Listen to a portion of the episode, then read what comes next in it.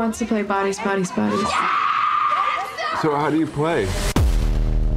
If you draw the piece of paper that has the X on it, You are the murderer. let's go.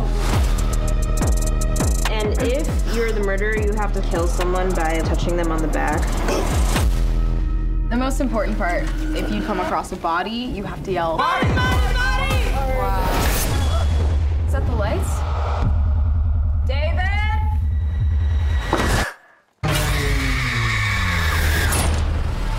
Friend is dead. Someone's doing this. They're trying to kill us off one by one. That would be so obvious if I were the killer. Taking off my clothes in the window for the neighbor.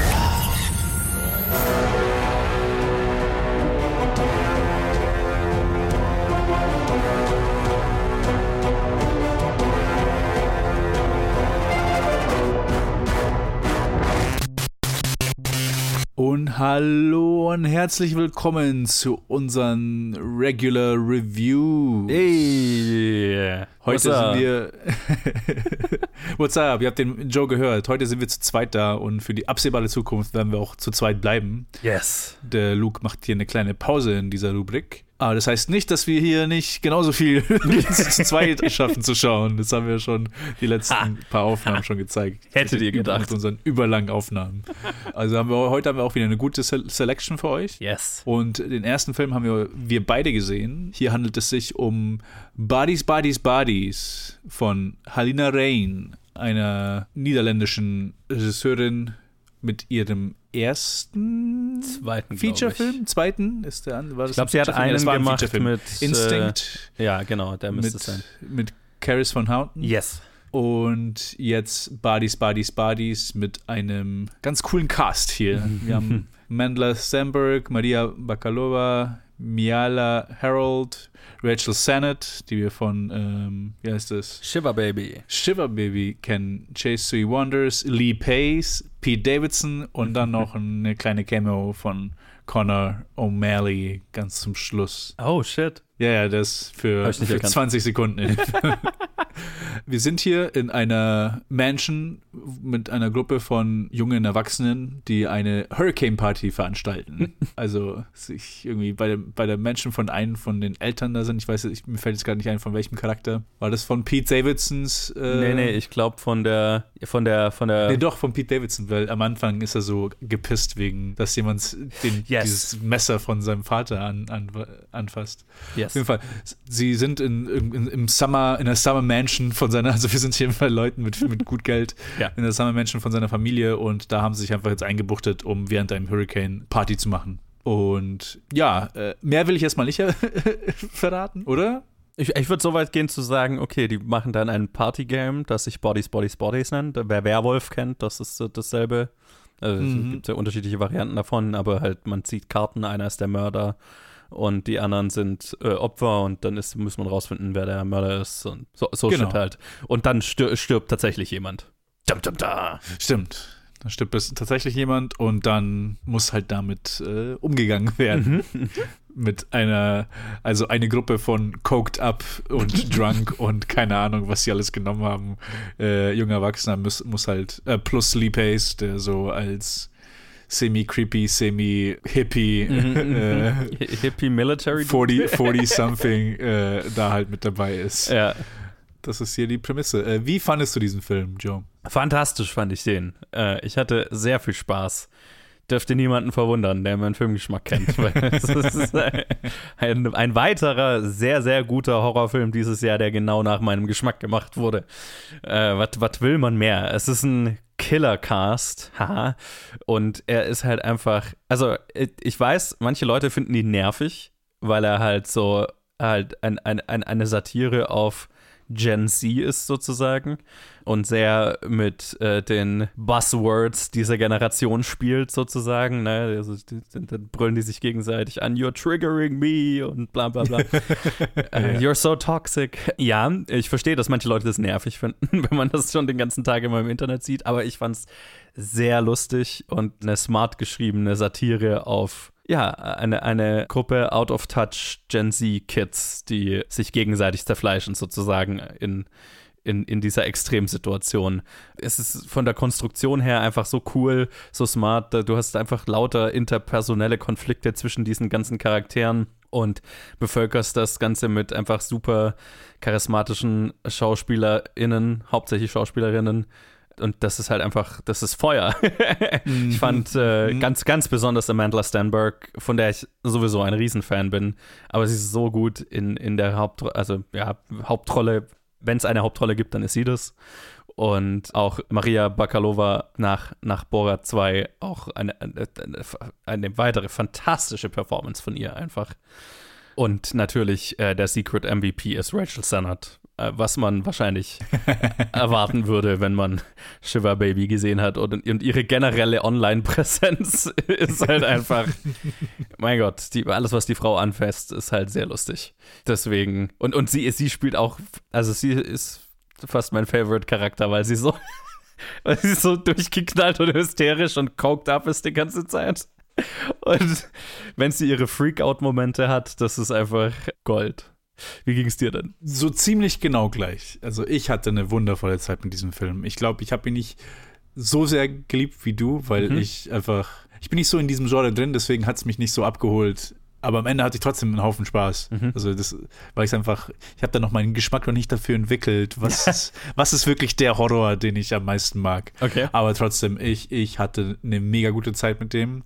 Die Prämisse fand ich schon von Anfang an stark. Ich habe einen Ausschnitt gesehen, also so nicht mal ein Trailer, sondern einfach so eine Szene hatte ich, glaube ich, auf Twitter ist sie irgendwie so rum, rumgefloatet und das mhm. war diese die Podcast- und Upper-Middle-Class-Szene. Und yes.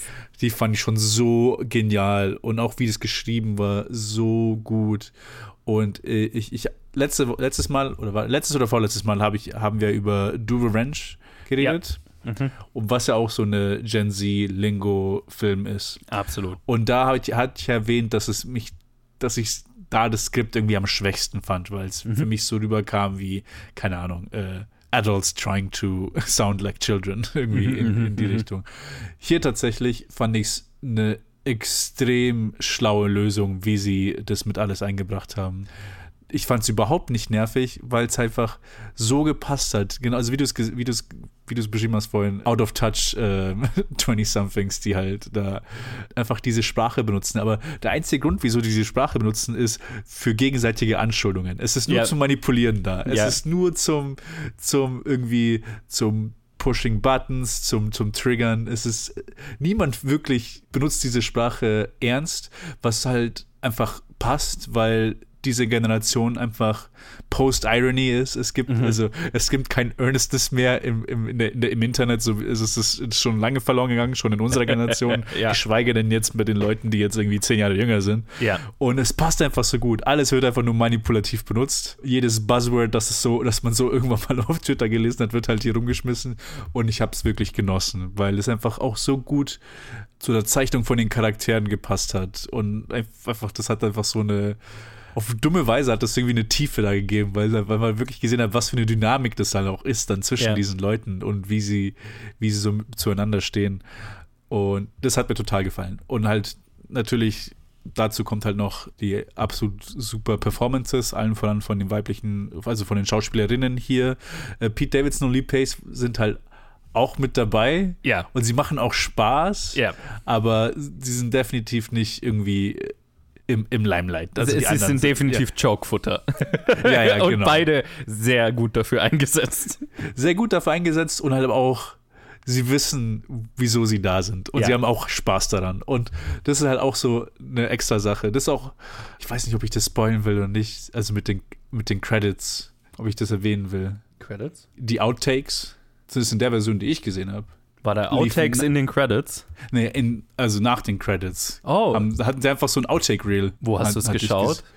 Ich glaube, ich habe es bei irgendwo gerentet. Jetzt, ich, jetzt kann ich mich nicht ja, erinnern. Ich weiß auch nicht mehr, wo ich es Entweder Voodoo oder YouTube oder so. Ja, eins von denen. Ich bin jetzt aber auch nicht sicher, ja, wo vielleicht habe ich ja, genau, die Credits auch gar nicht bis Ende laufen lassen. Hm. Vielleicht, also das Schade. war dann wirklich, ich habe es einfach durchlaufen lassen, weil die Musik mir gefallen hat. Und dann irgendwie so nach, nach drei Minuten war es dann wirklich so ein halt so ein Outtake-Reel, wo sie halt wirklich so fett Outtakes drin hatten. Da hat man einfach auch gesehen, erstens, dass ja halt auch einiges an Impro da war. Mhm.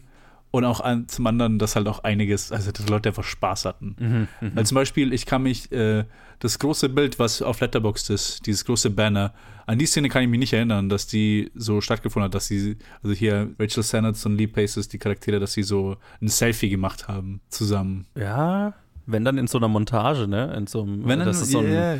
Blink and You Miss It Moment, das Ja, total. Aber ich kann mich nicht dran erinnern. Aber ich glaube, ich hätte, ich weiß nicht mal, ob ich es in den Outtakes gesehen habe. Auf jeden Fall, da gibt es auch viele Sachen. Also nicht nur Szenen, nicht nur Szenen, die halt improvisiert waren, sondern auch komplett andere Sachen, die halt einfach dann halt rausgeschnitten waren. Äh, anyway, ich hatte mega Spaß. Man hat es den Schauspielern angemerkt, dass sie auch sehr viel Spaß hatten und das hat hat's halt noch besser gemacht. Die Prämisse war super, die Performances waren super. Ich hatte so kleine Momente mit irgendwie Suspension of Disbelief, weil bei dem, als sie dann Buddies, Buddies, Buddies spielen und dann die Lichter alle ausschalten. Aber dann, damit halt was geleuchtet wird, wird halt im Film halt mit der Handykamera ja. wird dann umgegangen. Und dann tun sie so, als ob sie sich einander nicht gesehen hätten. Ja, ja. so als ob man in der Handykamera nicht irgendwie drei Räume weiter sehen würde, wenn da ein Den, ist. Moment hatte ich auch, wo ich denke, ja, Ja. okay, Also, ich, ich mhm, weiß. okay.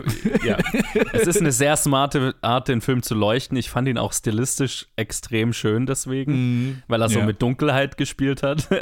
Aber da muss man kurz drüber wegsehen. Das ist natürlich da muss man, da muss man irgendwie den Shit machen. Und Ja, ja. Äh, den macht man auch schnell. Mir ist es so, so zwischendrin aufgefallen. Ich so, ja, okay.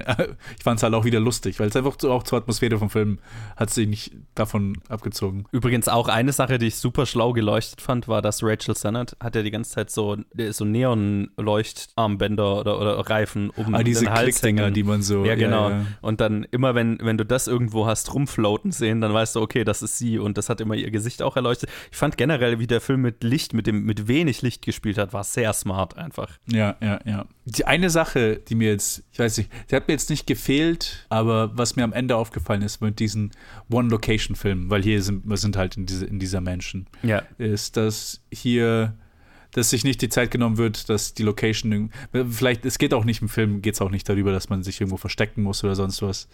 Aber es war so ein Wirrwarr. So, ich konnte mir nicht, also ich hatte keine Mental Map von, von dem Haus. Das heißt, Right. es hätte in Ja. irgendwelchen Räumen statt. Also es war einfach so, okay, Leute laufen einfach hin und her und Ja. irgendwie sind sie irgendwo und äh, Das stimmt.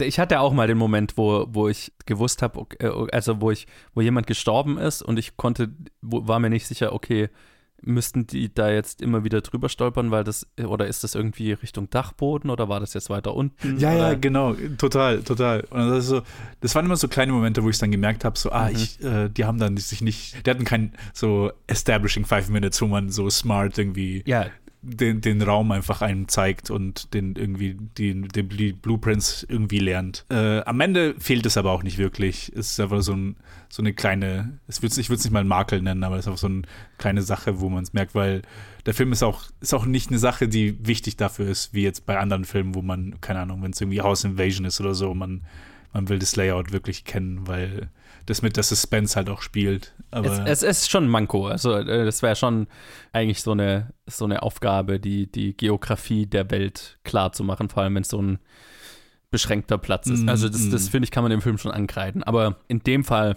ist es jetzt weniger schlimmer als in anderen Filmen. Ja, ja, Ja. genau. Weil einfach auch die Energy ist einfach anders. Ja. dann, dann, dann achtet man auch gar nicht so auf so. Total, ja. Ich hatte mega Spaß. Es ist also, simple Unterhaltung. Was halt, ja, es ist smart geschrieben, sehr lustig, nicht sehr subtil, aber ein Killer-Cast, eine lustige Idee. Cool gespielt. Also ich vorzügliche Horrorunterhaltung. also Horror im, im Sinne von, okay, es ist blutig und Leute sterben, aber es ist eine Horrorkomödie. Also es ist definitiv Ja, ja, total. hauptsächlich witzig gemeint, das Ganze. Also jetzt sind es keine großen scary Momente hier. Schon auch manchmal, aber das ist nicht der Fokus. Ja, stimmt, stimmt. Total. Empfehlung. So, so. Absolut, ja. Ein, super, super Film. Ich weiß, ich weiß gar nicht mehr, ob er es in meine Top 10 des Jahres bisher geschafft hat, weil die ist inzwischen einfach, äh, ist so viel Spoiler-Alert für den Jahresrückblick meinerseits schon mal. Das ist ein fucking gutes Filmjahr. Und ähm, ich bin wirklich inzwischen am Punkt angekommen, wo ich wirklich Anxiety Attacks habe, wenn es an meine Top 10 geht, weil einfach nicht jeder Film, den ich da drin haben will, wirklich reinpasst. Dude, bei mir auch. Bei mir auch. Ist so das erste Jahr. Und dieses Jahr, letzten Jahr, da habe ich ja, Luke und ich haben es dann immer so kurz vor knapp, ah, jetzt kommt, jetzt kommt der Jahresrückblick, jetzt stellen wir unsere, unsere Liste. Und dieses Mal habe ich es halt auch im, also während des Jahres halt einfach mitgemacht. Und mittlerweile, komischerweise, meine Top 5 steht mehr oder weniger. Okay. Also sie, sie steht seit einer Weile. Es hat noch keiner, der so richtig sich da hochgekämpft hat. Aber so sechs bis zehn ist einfach, Ja. das mischt sich die ganze Zeit durch, weil immer irgendwas dazukommt oder irgendwann denke ich mir so, ah nee, eigentlich will ich den Film eigentlich doch da oben haben und dann so viel gutes Zeug, tatsächlich. Also mittlerweile habe ich schon, schon meine Top 20 sind Filme, die ich gerne in der Top 10 hätte. Bei mir auch, ja, ja. Also ich glaube, Top 20 sind alle, waren mal in der Top 10 und sind dann rausgerutscht. Und ich glaube, meine gesamte Top-Liste, also, und das sind alles Filme, die vier Sterne oder höher haben, sind irgendwie 40 oder so. Also eine absurde Zahl verglichen zu den letzten, zu den letzten Jahren. Ja, total. Also ein, ein sehr starkes Filmjahr. So viel, so viel ist schon mal gesagt für den Jahresrückblick in Ja, ja, zwei Monaten. Weil ich glaube, schlechter wird das Filmjahr jetzt nicht unbedingt werden. Hm, Ja, Gott, es kommen ja auch noch so viele Sachen raus. Ja. Also, Gut. bleibt spannend und ich würde sagen, schaut euch Bodies, Bodies, Bodies an und wir machen einen Trenner. Hallo Welt, hier ist Bobby Liebe. Willkommen zu eurem Lieblingspodcast, in dem ich über alles rede, worüber ich eben rede. Also große Filmproduzenten haben zu mir gesagt, wir wollen, dass du eine Rom-Com über ein schwules Pärchen schreibst. Etwas, das sogar ein Hetero gut findet und mit seiner Freundin ansehen würde. Schwule sind voll mein Ding. Finde ich super. Etwas, das sogar ein Hetero gut findet? Soll ich mich vielleicht mitten in einer actiongeladenen Verfolgungsjagd in Ice Cube verlieben? Werde ich von Jason Momoa in den Arsch gefickt, während wir Angst haben, dass ein Vulkan ausbricht? Die sagten, wir wollen einfach einen Film, der der Welt zeigt, dass schwule und hetero Beziehungen gleich sind. Liebe ist Liebe ist Liebe. Und dann habe ich gesagt, Liebe ist Liebe ist Liebe? Nein, ist es nicht. Das ist Bullshit. Unsere Freundschaften sind anders. Ich muss zu einer Party und ihr seid zu alt für den Pool. Bitte geht. Unser Sexleben ist anders. Asspick? Ich habe kein Asspick. Brauche erst ein Asspick. Nur für dich gemacht, Bro. Hat er mich blockiert? Weiter geht's mit Bros, einer neuen romantischen Komödie von Nicholas Stoller, den man, also ein, ein, ein Regisseur, der für einige Komödien bekannt ist, wie die Neighbors-Filme oder äh, Get Him to the Greek. Ich weiß gar nicht mehr, der hatte einen ganz anderen Film, äh, einen ganz anderen Titel auf Deutsch, aber ich weiß nicht mehr. Und Forgot, äh, Forgetting Sarah Marshall ist auch von ihm. Hm, okay. Also so ganz klassischer, typischer Hollywood-Komödien-Director. In diesem Fall ist das Ganze aber auch ganz prominent mitproduziert, geschrieben und so weiter von Billy Eichner, der auch den Hauptcharakter spielt. Und es spielen außerdem noch mit Luke McFarlane, Guy Branum, Miss Lawrence, T.S. Madison, Dot Mary Jones und viele, viele, viele, viele, viele, viele, viele mehr. Und es ist eine schwule romantische Komödie in New York. Billy Eichner spielt einen, einen Podcaster. ist ein zweiter Film in Folge. Übrigens musste ich vorhin nochmal lachen, wo du den Podcast-Witz in Bodies, Bodies, Bodies erwähnt hast. Das ist einer der besten Momente im ganzen Film. Holy shit. Ähm, aber zurück zu Rose. Also Billy Eichner hat einen sehr witzig betitelten äh, LGBT, LGBTQ Plus Podcast, äh, der heißt äh, The 11th Brick at Stonewall.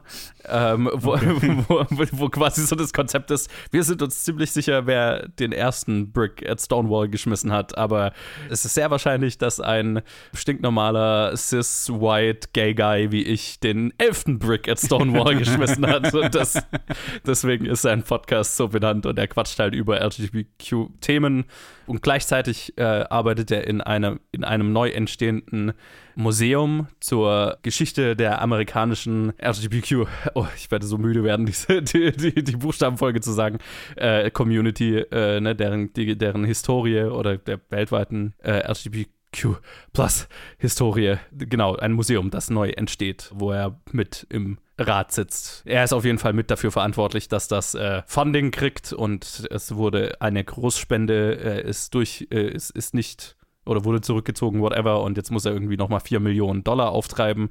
Gleichzeitig ist sein Liebesleben komplett im Eimer. Er ist 40, er war noch nie in einer wirklichen Beziehung und verbringt äh, seine, sein, seine Freizeit damit, äh, auf unzufriedenstellende Grinder-Dates zu gehen. Und dann lernt er in, einer, in einem Club den sehr gut aussehenden, äh, wie hieß er, Aaron kennen. Und die beiden fangen so eine Love-Hate-Relationship an, weil sie sehr unterschiedlich sind. Ne? Äh, der Typ Aaron ist halt ein, ein so ein ripped Bro halt. also ein, ein Typ, der jeden Tag ins Fitnessstudio geht und äh, auf, keine Ahnung, nicht, nicht gerade äh, auf den ersten Blick typisch schwule Dinge steht, wie Country Music und was weiß ich. Und Billy Eichner spielt halt mehr, ist halt mehr, ist halt nicht durchtrainiert und mehr belesen und so. Und es ist so eine typische romantische Komödie, wo die beiden sind sehr unterschiedlich, aber das ist irgendwie auch, was sie, ne, was die an, gegenseitige Anziehung ausmacht. Und will they, won't they? Ähm, ich glaube, wir haben alle den Film schon zehnmal gesehen, aber und das ist so ein, halb so ein Manko an diesem Film, aber irgendwie auch nicht, weil der Film auch ganz, ganz interessant damit spielt, finde ich. Ja, ich, ich, fand ihn, ich, fand ihn, ich fand ihn ganz gut. Nicht überragend, aber, aber durchaus unterhaltsam. Wie gesagt, es ist eine sehr typische romantische Komödie, die wirklich den typischen Storybeats so ein bisschen folgt. Also was zumindest die Love Story angeht, die folgt sehr den typischen Beats.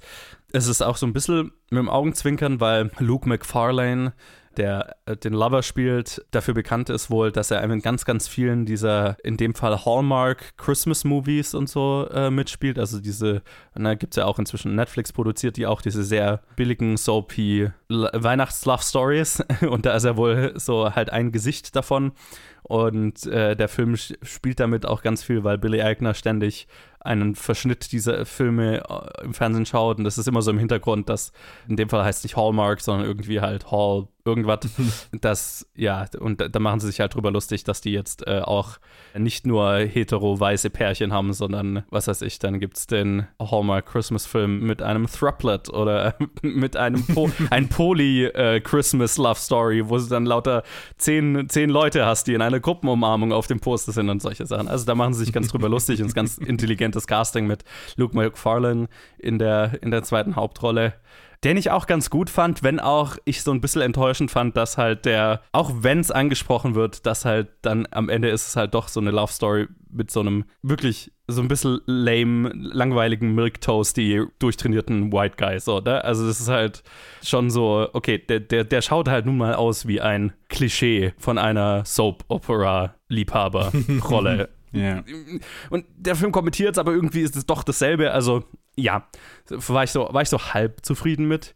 Was ich sehr an dem Film mochte, ist, wie viel Wert er auf äh, LGBT, LGBTQ plus Geschichte legt, weil halt Billy Eichner ja in diesem Museum arbeitet. Das heißt, wir haben immer wieder Sequenzen, wo über die Historie dieser Community geredet wird und der Film halt wirklich, äh, legt da auch Wert drauf, das dann auch zu zeigen. Ne? Also der, der macht immer, der hält dann mal kurz den Film an und redet über eine bestimmte Person oder bringt, äh, schmeißt Fakten in den Raum und so, äh, die teilweise mir nicht bekannt waren bisher. Also, ne, ich habe was gelernt in dem Film und das war cool und dass der Film halt da wirklich große Wertschätzung drauf legt und da auch was zu sagen und zu erzählen hat und das auch und, und das auch tut. Also das hat mir hat mir sehr gut gefallen und da, das hat sich auch sehr authentisch angefühlt. Ne? Man hat so das Gefühl, die Leute in einem Film sind sind einfach nur happy, eine Plattform bekommen zu haben, wo sie das, alle, wo sie das alles loswerden können. So, ne? Und ich war gerne im Kino und, und habe es aufgesogen. Was mir nicht so gefallen hat an dem Film, war die Inszenierung tatsächlich. Ich fand, die war richtig öde. Und da bin ich nicht so ganz schlau draus geworden, weil ich liebe Billy Eichner, ich liebe seine Personality, ich liebe seinen Humor. Und es war so, so, so gefühlt, okay, was ist, wenn wir einen der lustigsten Menschen unserer Zeit in die langweiligste Inszenierung, die lang, mhm. denkbar langweiligste Inszenierung. Was ist, wenn wir ihn in Boardrooms mit weißen Wänden hocken oder wenn er den Großteil des Films auf seiner Couch an seinem Handy verbringt oder also wenn wir uns einfach keine kreativen Ideen einfallen lassen, was Kameraarbeit angeht, wenn wir ihn die ganze Zeit in statischen Close-up White Shots und so weiter inszenieren. Also eine Fernsehfilminszenierung blöd gesagt war das so für mich und das fand ich schade, weil ich meine, das, das hat überhaupt nicht nach Kino geschrien für mich. Und ich finde, Billy Eichner als Personality ist so, so spannend. Der ist, der, der, der gehört auf die Kinoleinwand. Und der Film hat ihm nicht wirklich die Bühne, also hat ihn nicht in Szene gesetzt, wo er am besten rauskommt, finde ich. Und generell, also ne, eine große Love Story, finde ich, gehört auch groß inszeniert. Und der Film hat gefühlt so die halt einfach das Nötige abgearbeitet, um eine Geschichte in filmischer Form zu erzählen wir haben das Bare Minimum gemacht, aber ja. uns nicht mehr, mehr Gedanken drüber gemacht. Und der Film war halt dahingehend echt visuell nicht besonders hübsch. Und ich finde, eine Love Story mit so viel Flair hätte das auch verdient gehabt, auch äh, entsprechend zu knallen, einfach visuell.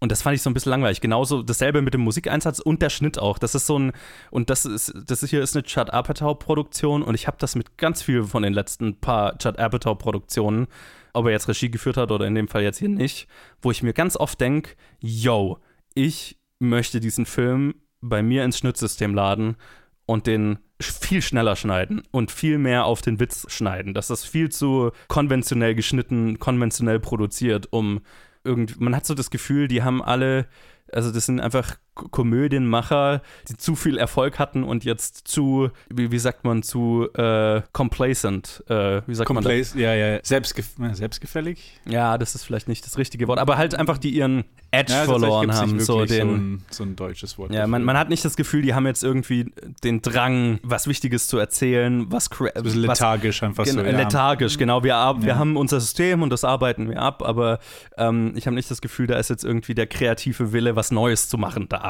Und es war sehr konventionell. Und die Story an sich hätte, glaube ich, nicht so konventionell sein müssen. Weil, weil, nee, weil in der Story war mehr drin. Das ist, was ich damit sagen will, als was die mhm. Inszenierung liefert. Und das fand ich leider sehr schade. Deswegen ist es mehr so ein, ein, ein mittelmäßiger, eine mittelmäßige Bewertung meiner Seite. Wenn auch äh, über, also ne, ein bisschen positiver, weil ich halt Billy Eigner liebe und die großen emotionalen Momente, wenn auch klischeehaft und schon oft da gewesen, dann doch für mich funktionieren haben, funktioniert haben. Und wie gesagt, so dieses Gefühl, dass einfach alle hinter diesem Film es saugeil finden, dass sie diese Plattform bekommen haben, um diese Geschichte zu erzählen.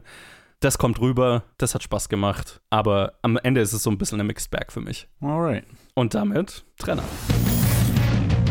This is the largest missing persons case in the history of our state and is one of the largest in the history of our country.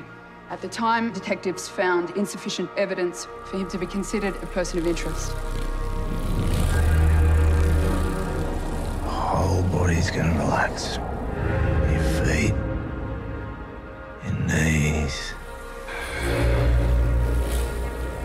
your hips, your stomach, your chest. Breathe in the clear and out of the blackness.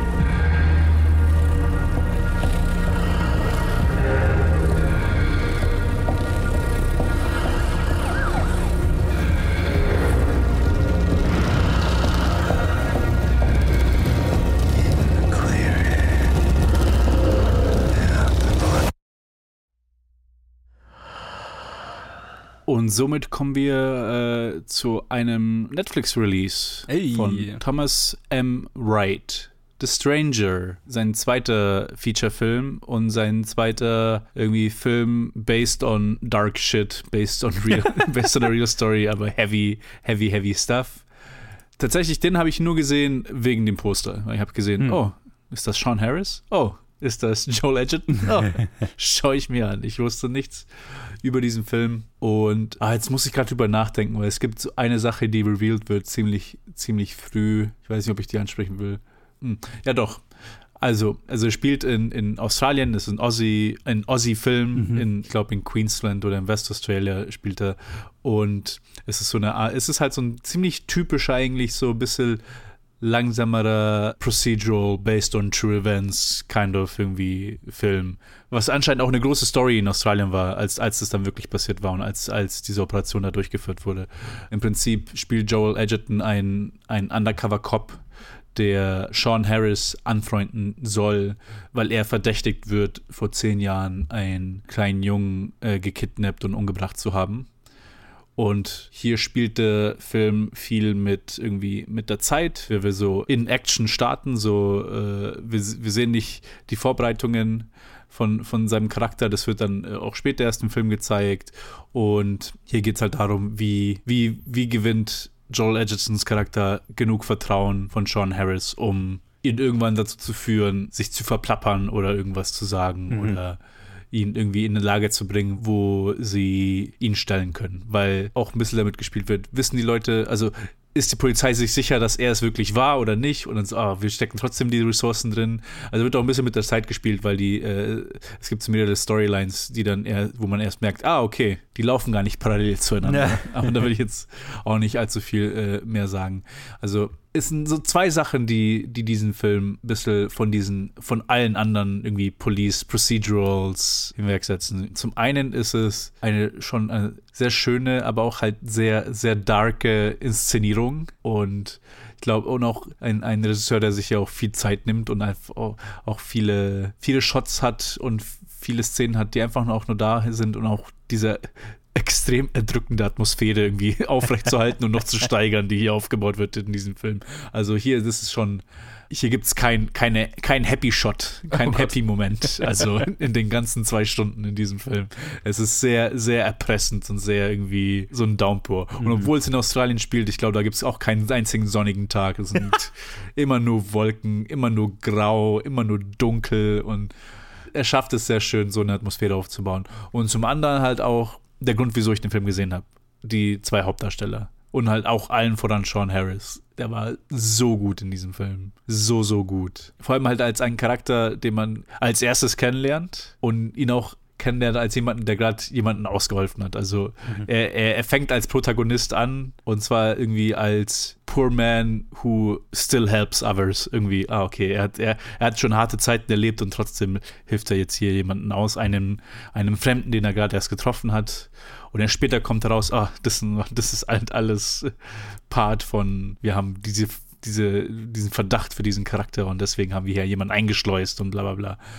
Und tatsächlich, ich will nicht allzu viel sagen, ich will auch gar nicht, ah, es ist immer ist komisch über so Spoiler zu reden, aber Mhm. das ist auch so ein, so ein Krimi-Fall, der auch der 20 Jahre alt ist und in Australien passiert ist. Da will ich jetzt auch, ich weiß nicht, wie viel das von, von Enjoyment wegnimmt. Es, es, ist, es ist nicht wirklich ein Film, der für Excitement und Enjoyment da ist. es ist so ein Film, der einfach so ist, es ist halt so eine dunkle Dramatisierung von einem heavy, heavy Fall, der Ja. anscheinend so zu der Zeit das ganze Land geschockt hat. Als es zuerst passiert war und dann, als sie dann zehn Jahre später versucht haben, diese Operation durchzuführen. Und ich habe so das Gefühl, ich habe diesen Film schon öfter gesehen. In vielen Zügen halt dieses halt based on a true crime type of stuff, weil diese Filme, die gehen immer so dieselben Schritte bis zu einem gewissen Grad. Aber tatsächlich, also tatsächlich hat mir einfach diese, diese, dieses Erdrückende, was hier Thomas Wright aufgebaut hat, hat mir sehr gefallen. Also ich habe auch viele Reviews gelesen dann am Ende, die halt so, ah okay, das ist halt hier irgendwie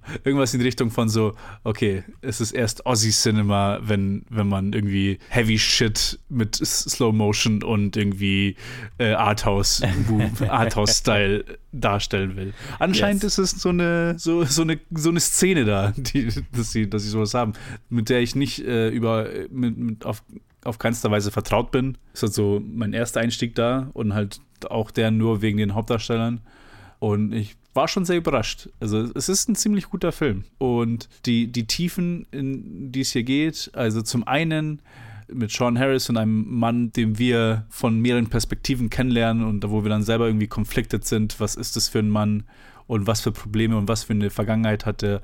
Und dann halt auch dann auf der anderen Seite mit Joel Edgerton als Undercover-Cop, der halt auch viel damit zu kämpfen hat, irgendwie in, in Isolation einfach undercover zu sein für, Mhm. für Operationen, die monatelang dauern und da halt auch Albträume hat und einfach einen gewissen Grad an psychischen Schaden einfach da, da, davon trägt äh, von dieser ganzen Sache. Und die beiden tragen das halt sehr, sehr souverän auf ihren Schultern mit ihren Performances. Und deswegen hebt er sich halt auch so ein bisschen ab davon. Ich, ich sag, ich habe gesagt, ich habe das Gefühl, ich habe diesen Film schon mal gesehen. aber vielleicht ist es weniger Filme, die ich gesehen habe, sondern es, keine Ahnung, es ist halt so Police Procedurals. Es ist halt so, so das größte Genre, was es an, an TV gibt. Und da hat man schon so viel so gesehen von Ja. Polizeieinsätzen und, Pol und, und Planung und all, all so Zeug mit diesen Dutzenden und Dutzenden von Police-Shows, die, die aus Amerika kommen, die halt von, von goofy zu, zu halt super duper ernst reichen.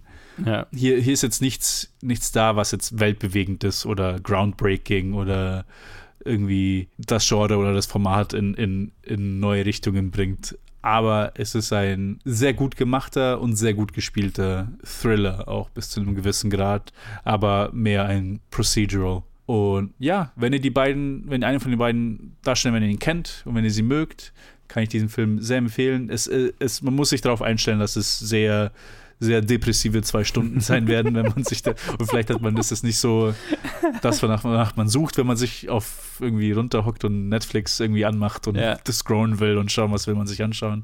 Aber am Ende, am Ende bin ich aber doch ziemlich froh, dass ich mich entschieden habe, den hier anzuschauen. Einfach nur, eigentlich nur wegen dem Plakat, weil ich einfach nur das gesehen habe äh, auf Letterboxd und so, oh, zuerst hatte ich gar nicht gecheckt, dass es zwei Schauspieler sind. Ich weil ich glaube, ich, glaub, ich habe so, ein, ich hab so eine Tendenz, nur auf die rechte Seite vom Gesicht zu schauen, weil ich habe nur, ah, Sean Harris, Sean Harris. Und erst als ich dann den Film gelockt habe, habe ich dann erst beide Ja, erkannt. ja. Also, oh, das sind ja, das sind ja zwei Männer auf diesem, auf diesem Plakat hier. Aber ja, es ist eine gute Zeit. Also es ist ein guter Film. Vielleicht keine gute Okay, Zeit, aber okay. es ist ein guter Film. Und ich kann den schon, für, für die Leute nach dieser Erklärung, die, die da jetzt interessiert sind, kann ich den auf jeden Fall empfehlen. Für die Leute, die da ein bisschen abgesteckt sind von, von den Beschreibungen, irgendwie dark, düster, procedural, arthouse, depressing, ja, kann man vielleicht, kann man vielleicht, vielleicht Abstand davon nehmen. Ja. Aber ich glaube, der Film, der hat schon sein bestimmtes Publikum und denen wird der hier auch gefallen, weil er auch ziemlich, ziemlich stark ist. Und ja, so Alright. viel zu The Stranger.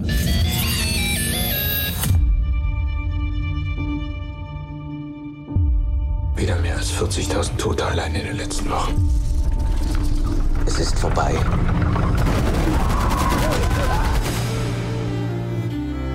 Im Namen der Menschlichkeit, ich bitte Sie um den Waffenstillstand.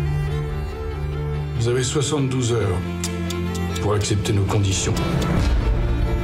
Ich werde nicht kapitulieren. Meine Mutter wollte nicht, dass ich in den Krieg ziehe. Ich wollte ihnen zeigen, dass ich das kann. Ach, Paul. Ja, mal nach Hause kommen.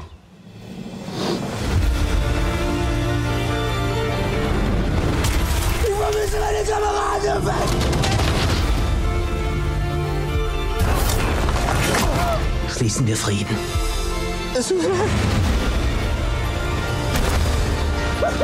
Ich hab Angst vor dem, was kommt. Du musst jetzt tapfer sein. Für die, die es nicht geschafft haben. Für uns alle. Apropos Netflix-Filme, auf die man sich einstellen muss und nachdem man deprimiert nach Hause geht. Im Westen nichts Neues ist eine neue Verfilmung des gleichnamigen Romans, in diesem Fall von Edward Berger, die erste deutsche Produktion meines Wissens nach, äh, die das Buch verfilmt. Es gab ja den bekannten Film aus den 30ern und, glaube ich, dann eine britische Verfilmung in den 70ern oder so, aber also meines Wissens nach noch keine deutsche.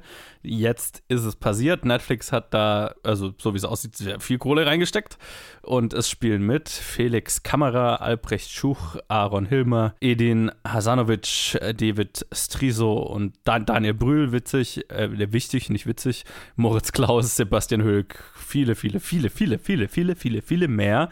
Und ich meine, die meisten werden, glaube ich, die Story so ein bisschen kennen. Es handelt von einem äh, jungen Soldaten, Paul Baumer, der mit seinen Freunden quasi direkt aus der Schule äh, im Ersten Weltkrieg sich freiwillig melden als Soldaten, weil ihr Lehrer oder Schulleiter oder whatever sie alle anfeuert, sie alle äh, heiß macht auf Krieg, äh, dafür fürs Vaterland zu kämpfen, der ganze heroische Bullshit, den die Leute damals noch geglaubt haben. Und ja, sie melden sich alle mit Stolz freiwillig und dann wird in über zwei Stunden das alles aus ihnen rausgeprügelt in den deprimierendsten Kriegsschauplätzen, die, die man sich so vorstellen kann. Und das Ganze, äh, also, ne, wir, wir erleben einfach äh, das, das äh, Grabenleben mit, mit, vor allem mit unserem Hauptcharakter und, und seinen Leuten.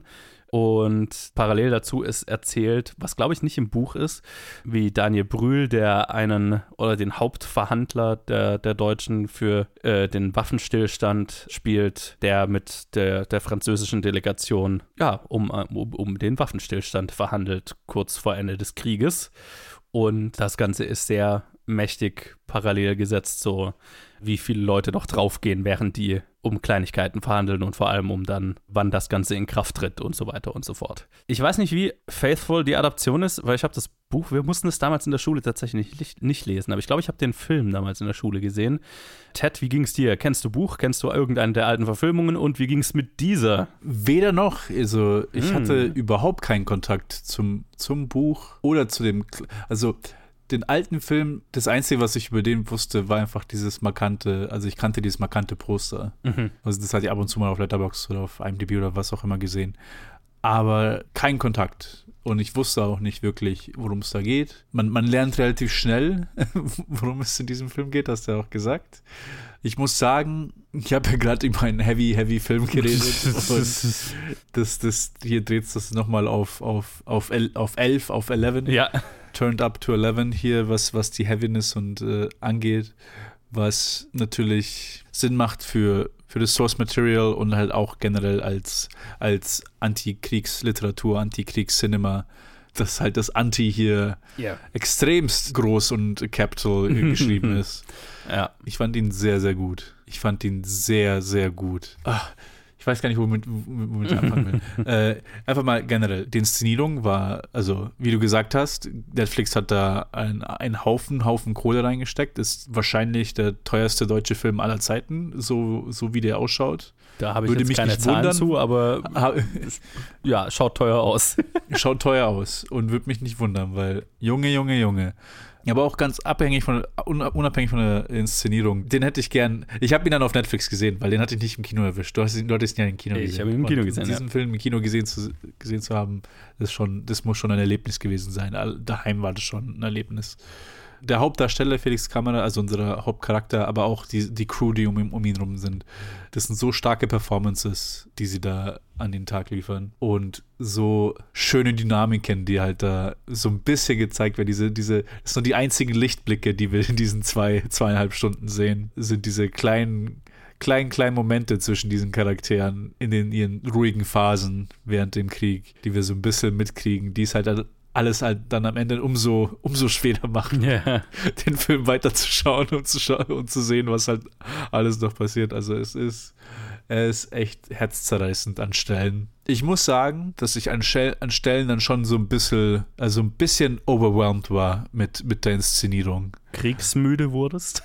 Ja, total. Irgend, irgendwas in die Richtung. Also an, an, an gewissen Punkten war es mir dann auch dann doch schon so bombastisch und so gut aussehend und so gut gemacht, dass ich mir, dass ich so fast schon das Gefühl hatte, dass man so ein bisschen den Wald vor lauter Bäumen irgendwie verloren hat, weil äh, irgendwie so die Message so ein bisschen, bisschen, bisschen so in den, in, in den Hintergrund rückt, so an Stellen, weil einfach die Bombastik so durchdacht und so, so bombastisch gemacht ist, dass ich mir dann denke, oh, die, das ist schon, ist schon, äh, da ist schon viel Passion dahinter, diese, diese, diese Schlachten hier zu, Mhm. äh, zu inszenieren.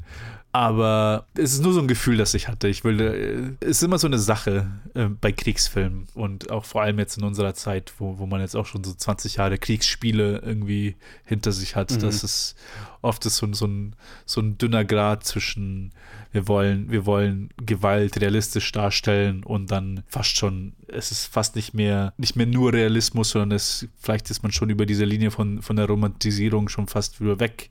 Einfach nur in der Inszenierung, wie, wie groß das alles ist. Was ja auch alles stimmt. Es ist einfach so ein, es ist einfach mein Kopf so ein Hin und Her von, ich, ich, ich weiß nicht, wie ich das aufnehmen soll, weil es so ein, einfach so Stellen gibt, wo die, die einfach so ein High von so emotional, nicht emotional, aber so, die fast schon zu exciting sind für mich. Für, für, für die Thematik dieser Film, die der Film hat. Oder für die These dieser Film hier, die, die dieser Film hier steht. Es ist interessant, ich weiß jetzt nicht mehr, wer das gesagt hat, aber es gibt, es, es gibt so ein berühmtes Zitat oder, oder so eine berühmte Theorie. Ich wüsste gerne, von- äh, das müsste ich nachher googeln, dass man per Definition keinen Antikriegsfilm machen kann, weil Krieg was so inhärent Filmisches ist, dass in dem Moment, wo man es filmisch inszeniert, man es fetischisiert. Mm, mm. Was, was ist, womit ich nicht unbedingt übereinstimme, aber klingt so, dass du so ein Erlebnis in die Richtung hattest, ne? Ich würde schon sagen, aber ich würde auch sagen, das waren nur, also nur stellenweise und auch nur an, an den wirklich, an den größten Stellen. Ansonsten finde ich, dass das doch sehr, sehr gut, also ich würde ihn auf jeden Fall als Antikriegsfilm bezeichnen. Ja, eben, ich finde ja, nur, genau. es, es gibt halt so, für mich gab es einfach so Momente, wo ich mich, vielleicht einfach, vielleicht liegt es auch an mir selber, wo ich mich selber in diesen, in diesem filmischen, in diesem, in dieser Inszenierung verloren habe Mhm. und dann irgendwie das alles in meinem Kopf einfach im Hintergrund gerückt ist. Aber ja, das war halt meine, meine Erfahrung. Wie ging's, wie ging's denn dir? Yo, ich habe ihn ja im Kino gesehen und das war schon sehr gewaltig. ich habe den Film, Ja. ich fand den richtig, richtig gut. Ja, also äh, angefangen ganz, ganz, ganz groß hervorzuheben ist natürlich die Inszenierung. Ich habe gerade eine Budgetzahl gefunden, die ich Hm, okay. fast lächerlich gering finde. Ich habe die konnte, hab die jetzt nicht mehrfach verifiziert, aber hier ist von 16 Millionen Dollar die Rede. Ernsthaft? Ja. What? Ja, also das, Okay. das würde schon Sinn machen. So, aber es schaut nach mehr aus. Es schaut also nach mehr aus diesen aus. 16 Millionen wurde alles rausgeholt, würde ich sagen. Ja, ja. Ja, weil die Inszenierung ist halt gewaltig. Also, und, und das will was heißen, weil wir haben, also ich, ich habe vor ein paar Jahren habe ich mal gesagt, ich würde gerne mehr Erste Weltkriegsfilme sehen, weil ich den Zweiten Weltkrieg fast ein bisschen überrepräsentiert finde und den ersten halt sehr interessant finde, als jemand, der historisch interessiert ist, weil er so, der Zweite Weltkrieg ist auch sehr unmenschlich, keine Frage, aber der erste ist so, wo eine Welt auf eine Form Krieg zu führen trifft, auf die sie nicht vorbereitet ist, so, ne? Mhm. Und einfach so, so Tausende und Tausende und Tausende junge Männer einfach in so einen Meat Grinder äh, reingeschickt werden, was, was man sich einfach nicht mehr vorstellen kann. Also es ist so eine absurde, abartige Form der Kriegsführung, die der Erste Weltkrieg halt war, dass ich das fast filmisch ein bisschen zu wenig exploriert fand. Und jetzt hat man ja schon ein paar, also, ja, was ist ein paar? Also 1917 war vor, war das let, nee, letztes Jahr, vorletztes Jahr, ähm, ganz eben ganz prominent, den ich ja ziemlich gut fand, wenn auch nicht so gut, wie es wie er generell gehypt war, aber und ähm, jetzt der hier auch. Habe das Gefühl, war noch mal irgendwas dazwischen, aber egal. Wir haben ja äh, die Erste Weltkriegs-Doku äh, gesehen. Das auch, im, richtig. Im Kino von Peter Jackson. Genau, They Shall Not Grow Old. Der war auch, äh, genau, der, der fällt da definitiv auch drunter. Und genau, trotz einiger filmischer Behandlungen des Ersten Weltkriegs, so habe ich es halt auch noch nicht inszeniert, also so gewaltig habe ich es noch nicht inszeniert gesehen. Und selbst, und, und das selbst in 1917, der sehr spektakulär inszeniert war, das hier war schon noch mal einfach ein anderes Level und mit vielleicht einem Viertel vom Budget, so jetzt. Äh, Ja. Oder zum, ja, also weniger als die Hälfte auf jeden Fall. Weil, ach ja, Wonder Woman hat das ja auch noch, genau. Ah, ja, genau. Da, da habe ich gerade dran gedacht. Weil so dieser, der, der, der gerade, also was dieser Film hatte, was ich noch nie in einem Film über den Ersten Weltkrieg so inszeniert gesehen habe, ist der Horror von, von Panzern. Uff, äh, ja. wenn, wenn Panzer in diesen Krieg kommen, vor allem halt auf der alliierten Seite. Die Deutschen hatten ja sehr, sehr wenige wohl. Und einfach, wie, wie das da gewesen sein muss, als Soldat dieses Biest das erste Mal zu sehen, gegen das du nichts aussetzen kannst und was, was du so in der Form noch nie gesehen hast in deinem Leben. Und dieses Gefühl captured dieser Film extrem gut. Also, das ist eine von den absoluten Standout-Sequenzen für mich in diesem Film, der viele Aspekte des Horrors dieses Kriegs sehr gut captured. Viele, die man natürlich auch schon gesehen hat, ne? also den Trench Warfare, so, äh, okay, wir verrecken alle im Graben und dann werden wir rausgeschickt und einfach massenweise niedergemäht von Maschinengewehrfeuer und so. Das haben wir auch in ganz vielen Filmen schon sehr gut inszeniert gesehen. Das inszeniert dieser Film auch sehr gut. Das wäre jetzt aber nicht das, das Neuartige, also diese Panzersequenzen, das war was, das, boah, das war Horrorfilm, ne? Das habe ich so noch nicht gesehen. Hm, hm. Ähm, und generell halt natürlich, also auch die, die zwischenmenschliche, das Schauspielerische hier ist, ist sehr, sehr gut. Ich wünschte, ich hätte den alten Film jetzt vor kurzem nochmal angeschaut, weil das ist definitiv einer, den habe ich, ja, bestimmt zehn Jahre her, dass ich den das letzte Mal gesehen habe. Ich kann jetzt nicht wirklich vergleichen, wie, was der, also, ich habe mich an ein paar Sachen erinnert, die definitiv im alten Film sind, die in die, diesem nicht sind. Unter anderem der Grund, warum der alte im Westen nichts Neues heißt. Mhm. Also, dieser Film hat die, die Szene nicht, warum der Film im Westen nichts Neues heißt, was ich sehr interessant fand. Also, den, den ne, wo, wo, wo der Grund, also, ich kann es ja sagen, äh, Spoiler Alert für den alten Film, der aus den 30ern, der fast 100 Jahre alt ist. Äh, Im alten Film wird der Hauptcharakter durch einen Sniper erschossen. Hm. Im Graben, aber weil halt sich an der Westfront einfach so wenig tut, wird am Ende dann doch einfach nur der Bericht geschrieben.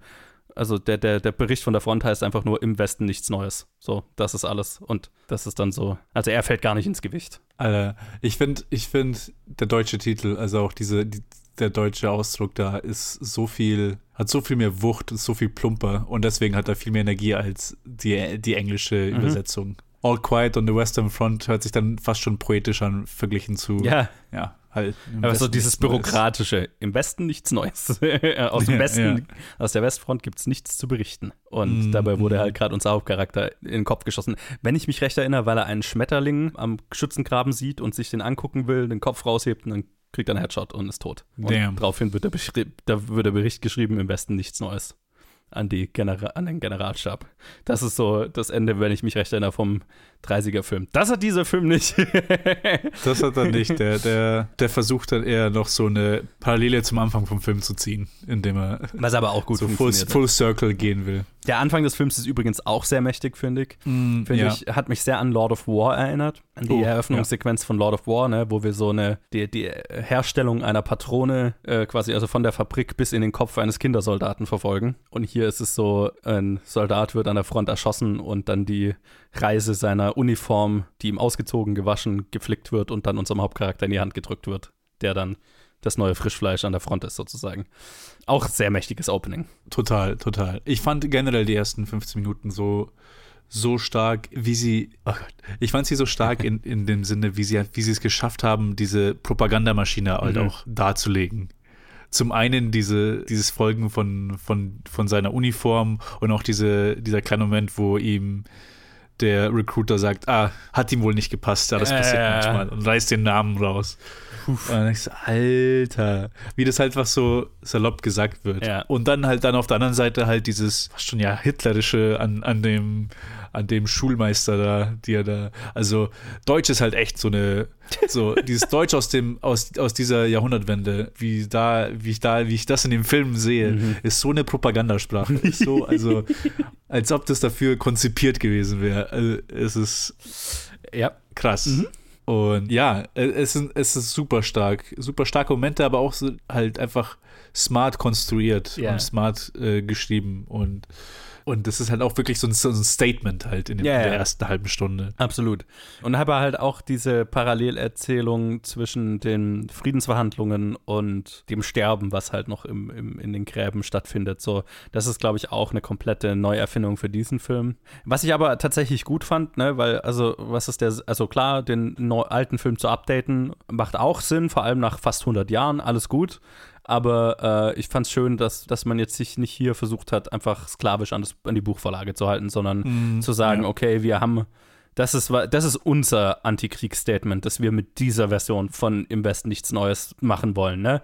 Das Buch hat seine Sichtweise also, oder seine, seine Sichtweise, diese Message zu verkünden. Der alte Film hat seine Sichtweise, diese Message zu verkünden. Das ist jetzt unsere Art und Weise, diese Message zu verkünden.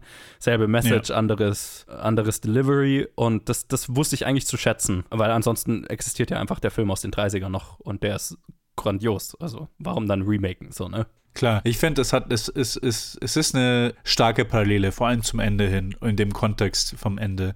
Und am Ende muss ich tatsächlich viel an die erste Hälfte von Paths of Glory denken. Da habe ich dann da die, die größten Parallelen gezogen. Ja. Einfach dieses, dieser Akt des massenhaften Sterbens Mhm. Als Folge von einfach so exzentrischen, kriegsbesessenen Persönlichkeiten ist einfach so, ist einfach mächtig. Ist einfach mächtig, da einfach so hilflos dazu zu schauen, wie das passiert. Ja, ist auch noch so was, was, was mich immer am, am Ersten Weltkrieg eben so fasziniert, ist, dass es so, ne, der Zweite Weltkrieg ist so ideologisch fanatisch getrieben und der Erste Mhm. Weltkrieg ist so, ja, da hast du halt so ein paar Leute, die Risiko gespielt haben. Das ist so blöd gesagt. Total, ne? Das ist total. noch so Kriegsführung aus, aus dem Jahrhundert davor, wo man sich so kleine Scharmützel geliefert hat, um ein bisschen Land abzusahnen vom Nachbarn. So, ne? Genau, wo halt auch die Todeszahlen halt nicht, vergle nicht vergleichbar waren. Und dann, und was halt auch, das ist ja auch alles, was man über den Ersten Weltkrieg lernt, dieses, halt diese Generäle, die halt einfach, wo ihre Taktiken so einfach nicht nur in, einem in den anderen Jahrhundert sind, sondern es gefühlt einfach mehrere Jahrhunderte Ja. eigentlich weg sind, weil es einfach so ein komplett neue Art von Krieg ist. Und das, hier, ist, hier sind wir ja wieder in so den letzten zwei Jahren des Krieges. Und ich meine, selbst diese Geschichte am Anfang, so 1914, wo es, wo es auch Kavallerie, die sich geschickt wurde gegen, gegen Panzer Ja. und halt solche Geschichten von Leuten, die einfach keine Ahnung haben, was sie mit ihren Entscheidungen eigentlich anrichten. Mhm. Und dann dazu halt noch dieses Kontext vom, vom Ersten Weltkrieg von dass es halt alles einfach nur so Staaten sind, wo die Staatsoberhäupter alles, alles Cousins Ja. sind und äh, So eine die Aristokratie, Sinnlosigkeit, die halt- ja, ja, ja. diese Sinnlosigkeit von dem Ersten Weltkrieg. Also wenn es ein Krieg, in der, den wir hatten in der Menschheitsgeschichte, der, der so komplett einfach sinnlos stattgefunden Mhm. hat, auf diesem Maße, ist, ist, das, ist so die, das ist der perfekte Krieg für die Sinnlosigkeit des, des Krieges. Ja, genau, Ihn ja. hier darzustellen. Absolut. Ja, und also da ist, das, da ist dieser Film wahnsinnig mächtig. Ich meine, Sounddesign, Mm, muss ich ja. nicht sagen, ist Killer. Der Score übrigens auch. Mutige Entscheidung fand ich, weil der Score ist extrem modern, aber das, das hat so gut gepasst. Ich mochte den sehr. Oh, ich muss sagen, mi- das, das war der eine Aspekt, der mir nicht so gefallen hat. Ka- Kann ich absolut find, verstehen. Ich, ich, kann respekt, ich kann die Entscheidung respektieren. Ich fand ihn out there. Mhm. Ich fand ihn an Stellen sehr. Ähm, ich ich habe mehrere Reviews gelesen, die ihn manipulativ genannt, äh, als manipulativ ge- bezeichnet haben. Das kann ich nicht nachvollziehen. Und ich würde, äh, würde nicht in die Richtung gehen. Ich würde aber trotzdem einfach sagen, dass es so ein Score ist, der einem schon heavy-handed sagt, wie man sich fühlen soll bei manchen Szenen. Mhm. Und das mich so das ein bisschen, wie so ein bisschen zu, zu dick aufgetragen war an, an Stellen. Und mir, also es war einfach so, ah, okay. Äh, ich fand ihn so ein bisschen zu, zu genetisch mit, mit den, man hatte irgendwie die Ziele, habe ich zu sehr gemerkt, wie, wieso er so geschrieben, wie er geschrieben war, der Mhm. Okay. Score. Und dann so, ah, okay, ich bin jetzt, holt mich so ein bisschen aus der, aus der, aus der, aus dem Erlebnis heraus. Okay. Okay, ja, äh, lustige, mir- auf, auf mich hat er im Prinzip den gegenteiligen Effekt. Also mich hat das, Mhm. Ich habe Gänsehaut bekommen an vielen Momenten mit dem Score, weil es Mhm. halt so, ja, so eine, so eine mutige Entscheidung war. So, äh, okay. Wobei ich auch sagen muss, ich habe ihn daheim mit Kopfhörern angeschaut. Also wenn ich das im Kino gesehen hätte, hätte ich vielleicht auch eine andere. es, gibt- es gibt so ein wiederkehrendes, ein, ein wiederkehrendes Element in diesem Score, was einfach nur so, so richtig heavy Synth, so eine Tonfolge, Mhm. so ein da, da, da, ne, was einfach so, so richtig heavy Synth-Töne sind, die im Kino halt den Saal zum Vibrieren bringen, so, ne? Ja. Und oh, das hat, das Das hat ist dann einen schon Effekt anders. auf mich Ja, gehabt. ja. Das kann ich schon sehen, das kann ich schon total sehen. Ja. ja, also absolute Empfehlung meinerseits, äh, dieser Film. Ich kann gar nicht sagen, äh, kann gar nicht glauben, dass ich das über einen deutschen Film sage, aber ich, also ich hoffe, der findet bei den Oscars die Würdigung, die er verdient. Ein deutscher Film! Wer hätte das gedacht? Kann ich auch unterschreiben. Also auch sehr überrascht von davon, dass ich einen deutschen Film sehr, sehr gemocht habe. Einfach auch nur so, wie Dialog geschrieben war und Mhm. halt auch gespielt war. Was das, was ja eigentlich so mein, mein, Haupt, mein Hauptmanko ist bei meisten deutschen Filmen, Same, dass ich ja. einfach so denke, ah, I don't like this. Ja, ist alles fake und unecht und Ja, genau, Ja. fake und unecht. Aber hier absolut nicht. Nee.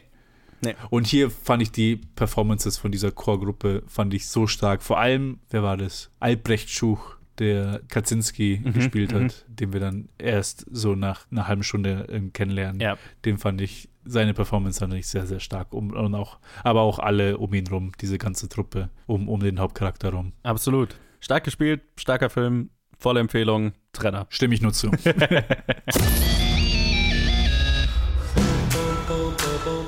Hey, get your ass out of bed, you lazy bum.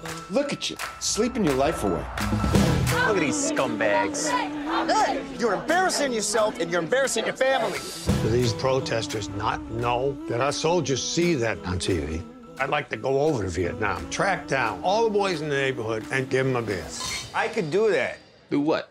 Bring him beer. He's not serious. He's hammered. Look at him. The man's stone sober. That's his fifth beer, maybe, tops. I'm going to Vietnam and I'm bringing a beer. Hey, Chief, no chance you have a ship heading to Vietnam. 1,700 hours. Tonight? It's not gonna be easy. But I'm gonna show them that this country is still behind them. You're gonna get yourself killed over there. It's like you said, everyone's doing something. I'm doing nothing. Und vom Ersten Weltkrieg und Netflix springen wir zum Vietnamkrieg auf Apple TV Plus. Äh, der neue Film von Peter Farrelly, der dem Gewinner des Best Picture Awards von vor zwei Jahren, zwei oder drei? Boah, mehr. Nee, drei, vier drei oder vier, Jahre. ja, schon inzwischen. Green Book war 2018. Holy Green Book war der shit, Film, für das den er lange gewonnen hat. Ja, ja, ja. Sein neuer Film, The Greatest Beer Run Ever, mit Zac Efron, Russell Crowe, Kyle Allen, Bill Murray, Jake Picking, Will Robb und vielen, vielen, vielen mehr. Basiert auch au, äh, auf wahren Begebenheiten anscheinend. Es geht um einen Mann namens Chicky, der irgendwo in New York äh, in den 70ern lebt, dessen halbe äh, Freundesgruppe oder dessen halbe Kameraden, mit denen er der, auf derselben Straße aufgewachsen ist, im Vietnam gerade sind, mhm. während, während der Krieg läuft.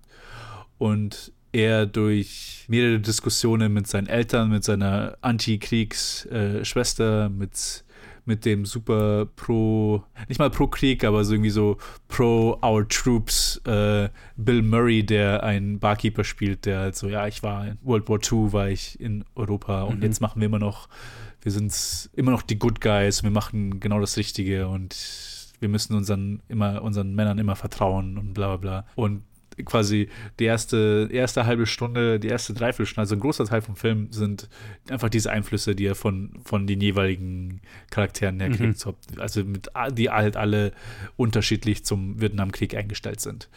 Und er entscheidet sich dann, weil er ein Seasonal Worker auf, auf Schiffen ist, dass er nach einem betrunkenen Versprechen, wo er gesagt hat, ja, wisst ihr was? Ich werde einfach eine, eine Tasche voll Bier voll machen und ich fahre nach Vietnam und bringe sie meinen Freunden und sage damit Danke zu, zu meinen Kollegen, die halt da für, für uns, die für uns dort kämpfen. Aha. Das hat er in einer betrunkenen Nacht gesagt und natürlich hat er das zuerst nicht vor, aber als er dann gemerkt hat, dass auch ihm niemand geglaubt hat, dass er auch wirklich gehen würde, ist das so eine Impulsentscheidung, dass er sich einfach eine Tasche voll macht, auf den nächsten, irgendwie, aufs nächste Dampfschiff, was auch immer, übergeht, da als Oil, also im Oil Room da arbeitet mhm. und sagt, ja, auf geht's nach Vietnam und halt dort landet und versucht halt seine drei, vier Freunde dort zu finden. Shit. Und denen halt eine Kanne Bier zu, äh, eine Dose Bier zu, zu bringen.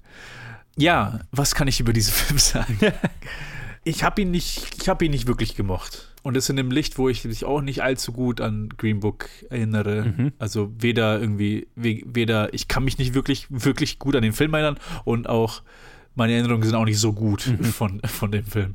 Und der hier ist so auf diesem selben Level von irgendwie Rose-Tinted Glasses, dass man auf die Vergangenheit zurückschaut. Also es ist, mhm. das, er ist sehr plump geschrieben, so als ob ein, es, es hat so die Tiefe von, von einem Teenager der, der so das erste, das erste Mal anfängt, über Sachen zu philosophieren. Aha.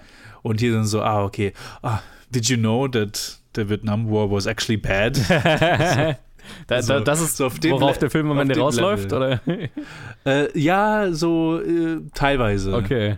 Äh. Also, hier gibt es viele Versuche, irgendwie Sachen mit einfließen zu lassen. Russell Crowe ist auch im Film und er spielt einen Journalisten in, in Vietnam, der sich da halt, halt sein, seine Berufung ist halt dort die Wahrheit rauszukriegen und sie in die Welt zu schicken. Und Zac Efron hat, also das erste Mal, wo sie sich kennenlernen, ist dann, oder wo, wo sie aufeinanderstoßen in der Bar, ist, beschwert sich Zac Efrons Charakter, also Chicky, beschwert sich so, ja, wieso, wieso sendet ihr uns nur diesen schlechten Nachrichten und diese depressive äh, Sachen? Mhm. Ihr, ihr, demoralisiert das ganze Land, was soll das? Ihr, ihr wisst gar nicht, was ihr mit uns macht da drüben. So als als jemand, der so aus, aus Jux gerade dahin gefahren ist. Right. Und dann wird halt ihm so, werden ihm die Augen geöffnet, so, ah, es ist ja gar nicht so, wie, wie die Regierung mhm, mhm. sagt, dass es ist hier. Weil er halt, ja, natürlich, er, er erlebt den Krieg mit und ja. er erlebt Massaker mit und er erlebt Tod mit und das, das shaped ihm auf eine Weise. Und dann kommt er zurück und dann kommt er in die Bar und sagt halt Bill Murray ins Gesicht so, es ist gar nicht so, wie, wie du denkst. Es ist viel komplizierter. Oh, okay. Uff. Und dann gibt es diese Szene, I should be a little less, I should do a little less drinking and a little more thinking, sagt er, sagt er zum Schluss. Und es ist einfach, ah, yeah.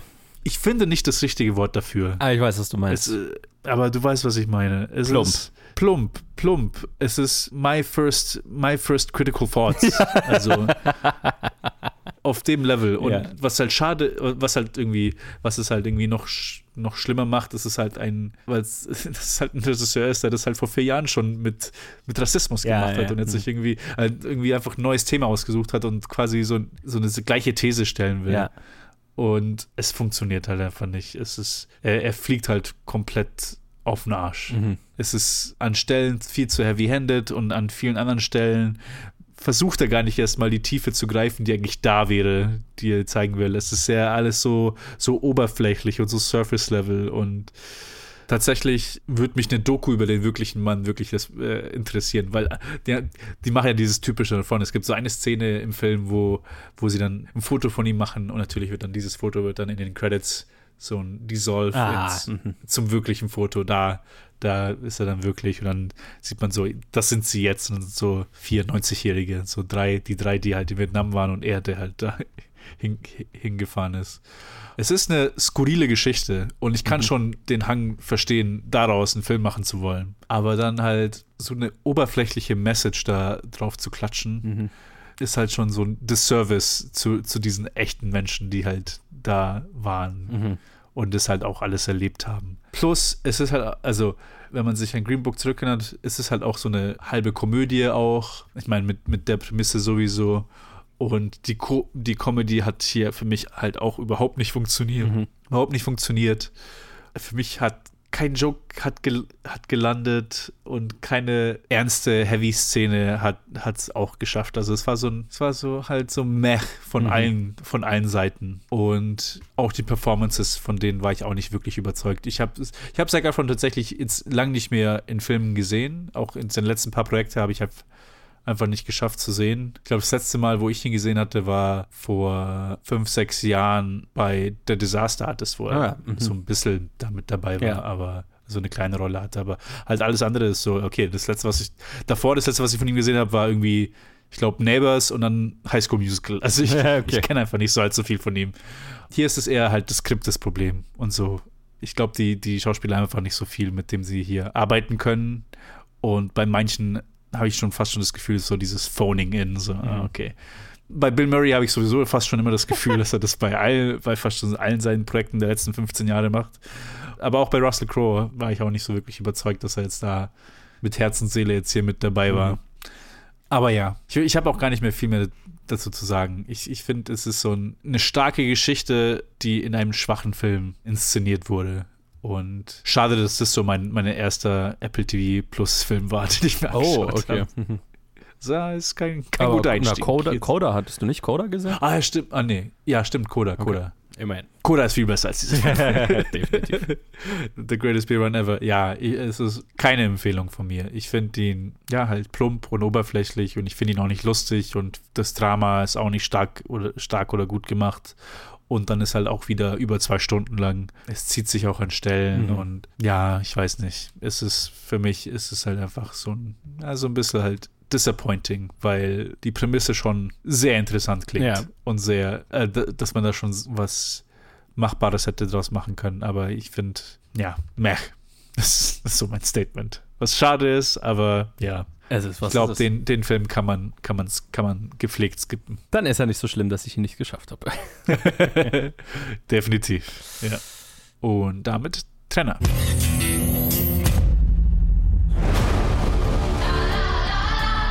Ich war ein Sklave bis zu meinem Tod.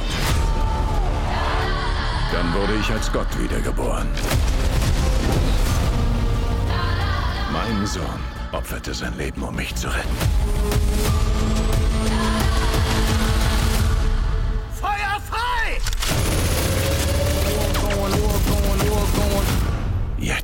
Beuge ich mich niemandem mehr.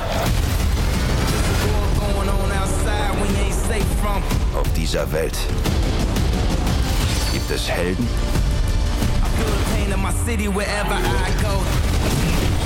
und es gibt Schurken. Helden töten keine Menschen. Tja, ich schon.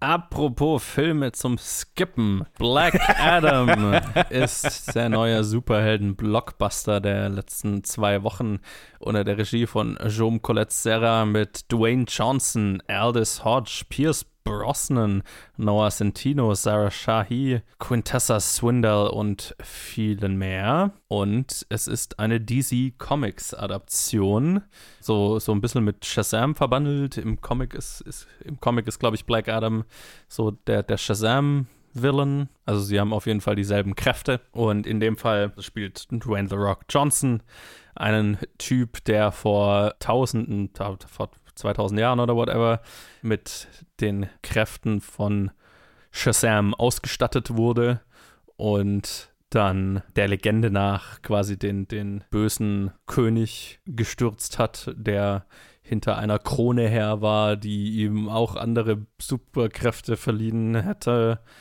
Und dann äh, wurde er gebannt und ähm, jetzt sind wir in der Echtzeit in einem fiktiven, mit, äh, fiktiven random Middle Eastern Country sozusagen. Mhm. Ähm, so, so ein bisschen, in, keine Ahnung, Irak, Stand-in, sowas in die Richtung. Kan Kandar heißt es, glaube ich.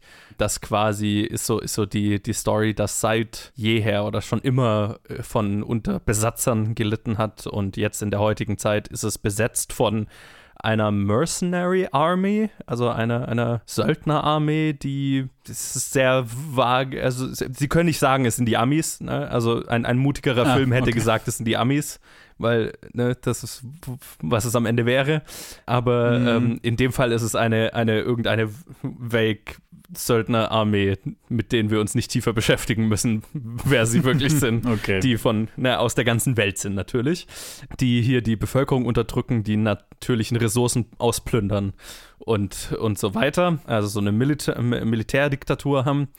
Und in diesen Bedingungen findet eine Gruppe Archäologen, ein, ja, die auf der Suche nach dieser Krone sind, die der böse König vor tausenden Jahren wollte, finden die, aber treffen auf Söldner und erwecken dann halb aus Versehen Black Adam wieder, der oder holen, holen ihn aus seinem Gefängnis, in dem er jetzt tausende Jahre eingesperrt war, und der haut dann die Bösen kaputt es war ja sehr betont so, ah, Black Adam ist äh, Dwayne Johnson als ein Anti-Held, als ein böser Typ, der böse Dinge tut.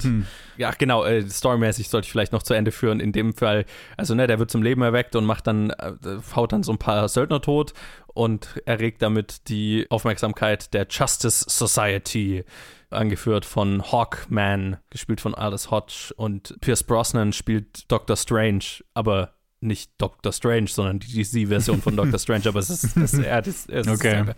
Und die gehen dann Black Adam, wollen dann Black Adam aufhalten, was nie wirklich exploriert wird. dass, ähm, weil, also, ne, das, das ist eine meiner großen Kritiken an diesem Film, ne? Prinzipiell, so vom, vom Ausgangsding, okay, du hast ein Land, das von Invasoren besetzt ist, die die natürlichen Ressourcen plündern, die Bevölkerung unterdrücken. Ich rieche eine politische Message in diesem Film aus der nichts gemacht wird. Und dann haben wir mit Black Adam einen, oh, der ist Anti-Held, er ist böse. Woher wissen wir das? Er sagt immer wieder, I'm no hero. I'm the bad guy. So, ne, er sagt immer ganz badass, böse Dinge. Aber wen killt er in diesem Film? Die, die bösen Söldner nur. Der, der, der, der bringt nur böse Söldner um. Er ist nicht so, also klar, er bringt die um, ne? Das ist jetzt vielleicht nicht so gut, aber es ist so, es ist so die, die risikolose Version eines Anti-Helden, ne? Der, der ein, ein, ein Anti-Held, der nie irgendwas Böses wirklich macht, sondern der halt nur auf eine vielleicht unkonventionelle Art ein Held ist. Und der einfach äh, schwarz gekleidet ist. Ja, ja, genau, der schwarz gekleidet ist. Und er bringt Leute brutal um, indem er sie durch seine Blitzkräfte skelettiert im Prinzip. Also so, aber so PG-13 skelettiert. Das ist, das ist so das, das Böseste, was, was er hier macht. Und dann kommt die Justice Society, was eine definitiv amerikanisch gecodete Police Force so, sozusagen ist. Und die kommt jetzt den Typ aufhalten, der die Militärdiktatur bekämpft. Alright. Und ich sitze da drin im Kino und möchte meinen Finger heben und sagen, mm, mm, ich rieche eine Message, ich rieche, hier könnte was exploriert werden. Und der, der Film weigert sich, irgendwas damit zu machen. Im Gegenteil, der Film hat keinerlei. Also es ist, äh, äh ich habe es, äh, eine, eine, so ein prominenter Kritiker auf Letterboxd hat es ganz gut beschrieben. Das ist so, äh, wenn du eins der risikoärmsten Genres, ne, der Blockbuster-Superheldenfilm, kombinierst mit einem der risikoaversesten Schauspieler, mit Dwayne Johnson, der halt mm, einfach ja. ein komplett perfekt durchpoliertes Image hat, ne? Und alles, was er tut, ist perfekt darauf abgestimmt, auf sein Image, das er gerade und alles ist ein Mar porträtieren will und alles ist perfekt inszeniert, perfekt vermarktet und so weiter, also der sich so zum Produkt gemacht hat, dann kriegst du halt genau das. Dann kriegst du einen Film ohne Ecken und Kanten, der gefocused grouped ist bis zum geht nicht mehr. Alle 20 Minuten ist eine CGI gewaltige Actionsequenz, aber er ist komplett inhaltsleer. Also wirklich komplett, wo jeder Inhalt rausgenommen wurde. Alles, was irgendwie anecken könnte bei irgendjemandem, wurde rausgenommen aus diesem Film.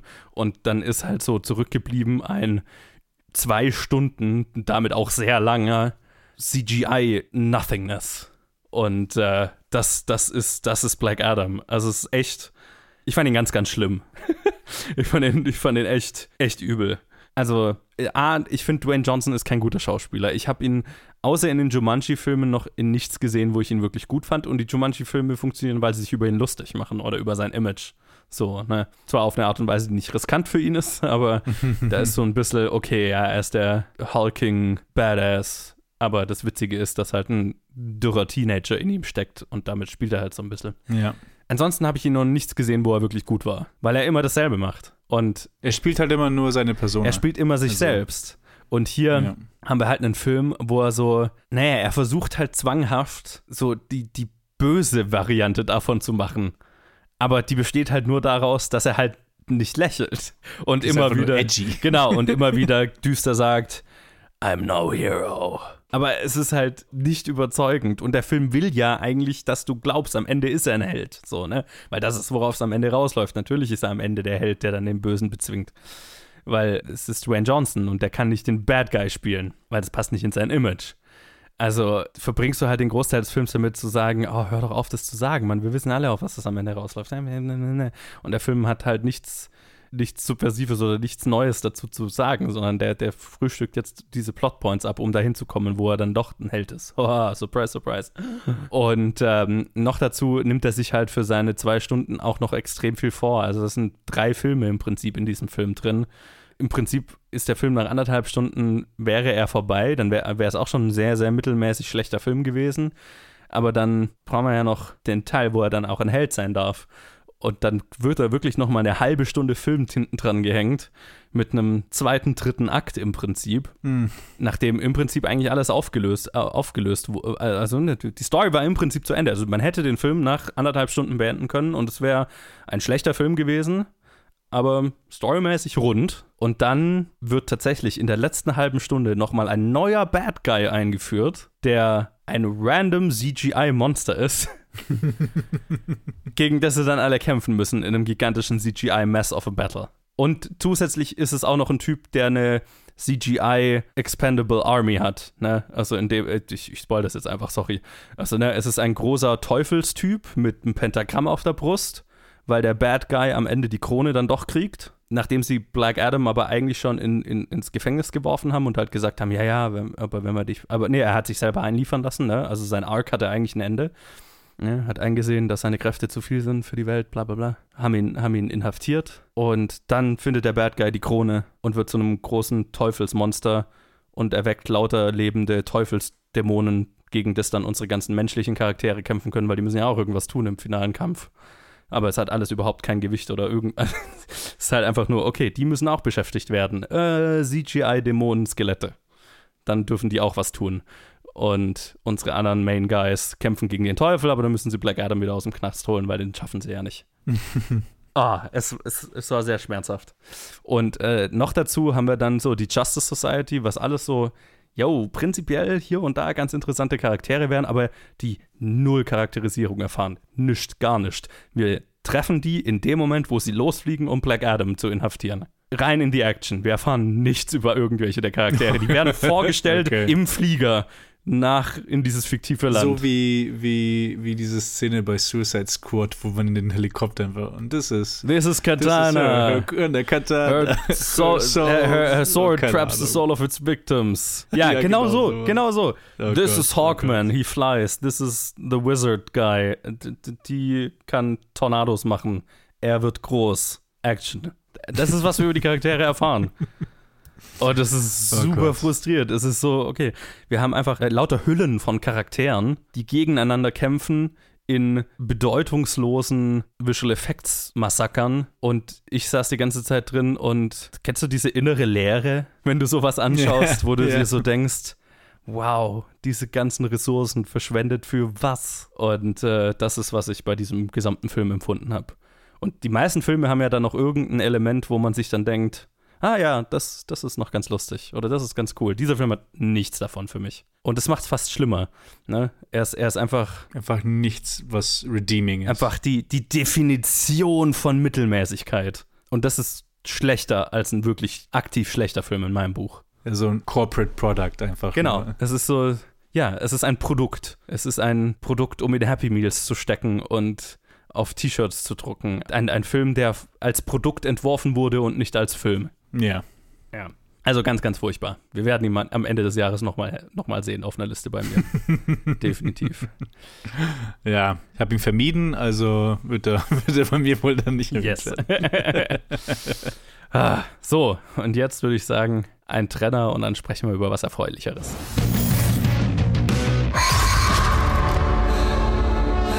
This is one of those nightmare specials. The kind you never get to the bottom of. What was this family doing here? The one on the walls. Lot 36. And you curious? Whatever is in there is mine now. I've seen a forest. A forest that takes the dead inside. Joy, see my paintings. Please, show me mercy. No! There's a void inside of me, inside of everyone. What is happening to me? There's an endless abyss. You are really harshing my mellow, man. Und damit kommen wir zu einer letzten Netflix-Production hier. Und diesmal ist es kein Film, sondern eine Serie. Und zwar Guillermo del Toros Cabinet of Curiosity. Unser letztes, unser, zumindest ein Review, was noch irgendwie in, in die Woche nach Halloween reinpasst. Es ist im Prinzip eine Sammlung von 40 bis 60 Minuten langen Filmen, wo wir jeweils immer, ich glaube, man, kann, man, man, könnte sagen, so ein Common Thread hier ist so ein incomprehensible Horror. Also, okay, das Sachen, die, die die Menschheit nicht, nicht verstehen kann. Ah, vielleicht nicht bei jedem Einzelnen, nicht, nicht aber, allen, äh, aber es waren zwei, zwei straight Lovecraft-Adaptionen drin. Also stimmt, bei denen ja. ist das natürlich auf jeden Fall der Fall. Und hier haben wir halt acht Regisseure, die sich jeweils dann diese acht Stories gewagt haben. Manche von den Regisseuren selber geschrieben, manche auch von, von Writern. Äh, ich glaube, bei, bei, bei unserer allerersten Episode hat Del Toro mitgeschrieben. Mhm. Und eine sehr interessante Sammlung von acht kleinen Horrorgeschichten. Ich weiß gar nicht, wie, wie, wie, wie, wie, sie, wie wir sie jetzt durchgehen sollten. Ich, ich, ich würde vielleicht zu, äh, zuerst, bevor wir auf die einzelnen Episoden eingehen, will, Mhm. will ich gerne sagen, also ich finde es sehr cool, dass Guillermo del Toro das gemacht hat. Weil es ist quasi so, okay, ich klebe hier meinen Namen drauf. Ich selber habe mit den, also ne, er ist der Produzent dieses Ganzen und er macht sehr Hitchcockig die Intros zu jeder Episode, Mhm. ne, wo er im Anzug auftaucht Ja. und kurz erklärt, was das Thema der jetzigen Episode ist und dann, was ich sehr, einfach sehr cool finde, sehr respektvoll, dann sagt, okay, das ist die Geschichte und das ist der Regisseur oder die Regisseurin, ein kleines Modell von dem Regisseur oder der Regisseurin hinstellt. Also es ist wirklich so, okay, das ist einfach, es fühlt sich sehr klassisch an, so. Das ist die Geschichte, die wir euch jetzt erzählen, das ist die Person, die sie erzählt und jetzt viel Spaß. Und Ja, das fand ich auch mochte sehr ich schön, sehr, ja. das fand ich sehr schön einfach. Sehr, sehr Del Toro-Style wholesome. Ja, total. Ah. So, einfach ein, ein, eine, ein, eine Wertschätzung gegenüber Kollegen und deren Kunst. Und äh, dann ist es halt einfach, finde ich sehr cool, dass die halt quasi hier die Freiheit bekommen haben, einfach, also so fühlt sich auf jeden Fall an, ja, macht, was ihr wollt. Und da sind definitiv ein paar einfach Horror-Ikonen, Regisseurinnen, Regisseurinnen unserer Zeit dabei, die offensichtlich einfach ihren Stil fahren durften. Hm, ja. Und das finde ich extrem geil. Und ich würde sagen, wir gehen jetzt einfach im Schnelldurchlauf die einzelnen Episoden durch, oder? Und sagen Ja, zu jeder kurz was, wie sie uns gefallen hat. Und dann. Alles klar. Dann stelle ich hier Lot 36 vor. Das ist die allererste Episode mit dem Regisseur Guillermo Navarro, der davor Cocaine Godmother gemacht hat. Also das ist sein, sein zweites Projekt. Das ist die Episode, also wie ich schon erwähnt habe, die auch von äh, Del Toro mitgeschrieben ist. Und hier haben wir einen Mann, der auf harte Zeiten gestoßen ist und jetzt immer sein Geld damit verdient, in so, ah, wie nennt sich das? Ja, nicht Abstellkammern. Äh, so, ja. Das, kommt mir, das, das deutsche Wort kommt mir äh, irgendwie nicht. auf, äh, wenn man einen Storage. so Mietplätze, so, so, so, so, Storage-Mietplätze, Ja. die, die gemietet werden, die werden halt dann nach, nach einem Tod oder nach, nach gewissen Zeit, wenn jemand die nicht mehr bezahlt, werden sie einfach versteigert. Und er benutzt sein Geld, die zu kaufen, zu, sie zu ersteigern und dann zu entrümpeln und zu schauen, was kann er daraus an Profite ziehen. Und er landet halt an, an eine Storage Unit, die von einem sehr weirden Typen davor äh, benutzt wurde. Und dann führt das halt alles in, Screen, in Horrorrichtungen. äh, ja, äh, wie fandest du die hier? Äh, ganz okay. Solide, würde ich sagen. Eine solide kleine Horrorgeschichte mit einem sehr guten Tim Blake Nelson, wie ich fand, in der Hauptrolle. Ein cooles Ende, so ähm, was den, also was die Monster-Horror-Inszenierung hier anging. Sehr Del Toro-esque, fand ich so. Hat man gemerkt, dass er mitgeschrieben Mhm. hat. Das fühlt sich nach einem Design an, das er cool finden würde. Übrigens, Guillermo Navarro, der Regisseur hier, ist eigentlich haupt, war bisher hauptsächlich Kameramann und für die meisten Del Toro-Filme Mm. stand er hinter der Kamera. Ah, okay. Äh, da, die, daher Cool. die Connection. Und das, so fühlt sich auch an. Also das fühlt sich sehr Del Toro-ig vom Look und Feel und so weiter an. Ich fand, Story an sich war jetzt nicht sehr gehaltsvoll, sehr plump mit so einer Anti-Immigrations-Message. Also ne, unser Hauptcharakter ist ein ziemlich offener Rassist und äh, wird am Ende dafür bestraft. Si- Simpel, nicht besonders deep, aber auch ganz lustig. Wie ging's dir? Ich muss sagen, ich war ein bisschen enttäuscht Okay, von der okay. hier. Also ich fand sie, ja, plump war so, ist so das beste Wort, wie- was du jetzt benutzt hast, was für mich ganz gut passt. Äh, Ich muss sagen, ich habe mich auf die gefreut, weil ich, ah, Tim Blake Nelson ist wieder dabei und ich mag diesen Schauspieler, aber irgendwie hat seine Performance für mich nicht so wirklich geklickt und die Dialoge fand ich so ein bisschen, keine Ahnung, irgendwas hat mich gestört. Ich kann es nicht wirklich in Worte fassen, aber auf jeden Fall war ich am Ende halt einfach nur so ziemlich enttäuscht. Ich konnte ni- nicht wirklich, ich habe nicht wirklich so eine Sache, die ich rauspicken kann, die ich schlecht fand, sondern einfach, ich war halt underwhelmed. Also es war nicht disappointing, also einfach underwhelming, so als, vor allem als Startepisode fand ich so, ah, okay, hätte man vielleicht eine andere aussuchen können, keine Ahnung. Ich fand sie, ich fand es einfach nicht so stark. Mir hat da einfach irgendwas, irgendwas hat mir da gefehlt. Das war einfach so ein bisschen zu, zu wenig halt auch. Und es ist ja auch so ein bisschen gezogen, bis dann halt auch dieser Horror-Aspekt mit reinkam. Ich fand's okay bis so ein bisschen, bisschen unter okay. Wäre wär so typisches Fantasy-Filmfest-Filler-Material. Also, ja, Mm, kann, ich, kann ja. ich absolut verstehen. Okay, ich würde sagen, zweite Episode: Graveyard Rats von Vincenzo Natali. Kennt man als den Regisseur von Cube oder In the Tall Grass von vor ein paar Jahren. Und es spielen mit David Hewlett, Kevin Cappy, Julian Richings und viele mehr. Und es handelt von einem Grabräuber in früherer Zeit. Ich weiß gar nicht, wann das spielen soll. Aber ein Typ, der halt Gräber aushebt und, keine Ahnung, Zahngold und Schmuck und so weiter den, ent, entwendet und verhökert äh, und so sein Geld macht. Und der es mit einer Rattenplage auf dem Friedhof zu tun hat, die eventuell monströse Ausmaße annimmt. Wie hat sie dir gefallen? Tatsächlich ein, eine zweite Enttäuschung mich. Die ersten beiden, die ersten beiden Episoden haben- waren, ah, es war rough. Hier muss ich sagen, äh, es hat sich so wirklich so clean in zwei Teile geteilt. Mhm. Die erste Hälfte hat, das ist die Hälfte, die mir nicht gefallen hat, weil irgendwie, ich fand es ein bisschen overacted, einfach dieses late, ich weiß nicht, jetzt wie du gesagt hast, vielleicht so spätes 19. Jahrhundert. in die Richtung, ja, ja. Gothic, London, England. Und ich fand es einfach so ein bisschen zu heavy aufgetragen und ich konnte dem wirklich, also es war einfach zu viel auf einmal. Es hat einfach nicht gestoppt. Manche Szenen haben sich einfach so lange gezogen und ich, ich kann schon sehen, dass hier David Hewlett irgendwie schon viel in diese Performance ist. Da ist schon Spaß dabei, so diesen Charakter zu spielen, aber es war für mich einfach ein bisschen zu viel und der Teil hat mir nicht gefallen. Sobald es dann zu diesen Massen von Ratten geht, muss ich sagen, dass ich da schon wieder ziemlich Spaß hatte. Aber im Großen und Ganzen war es wieder so ein bisschen uneben und äh, hm, ja, hier, war's, hier, hier kann ich sogar pinpointen. Ja, genau. Ich mag den Dialog nicht Mhm. und den Charakter nicht und deswegen mag ich einfach einen, so einen großen Teil von, von, äh, von der Episode nicht. Ja, schade. Aber ist auch, äh, hier ist es gut auch, dass es, ich glaube, auch die kürzeste ist von, von, all, von all denen. Deswegen. Unter 40 Minuten. Ja, fand's, ich fand's okay. Ja, ich fand sie definitiv besser. Ich, ich fand sie besser als die erste. Ähm, es ist, das ist jetzt wirklich so ein, okay, das ist halt so ein kleines, simples Creature-Feature mit, mit, mit einer lustigen Idee.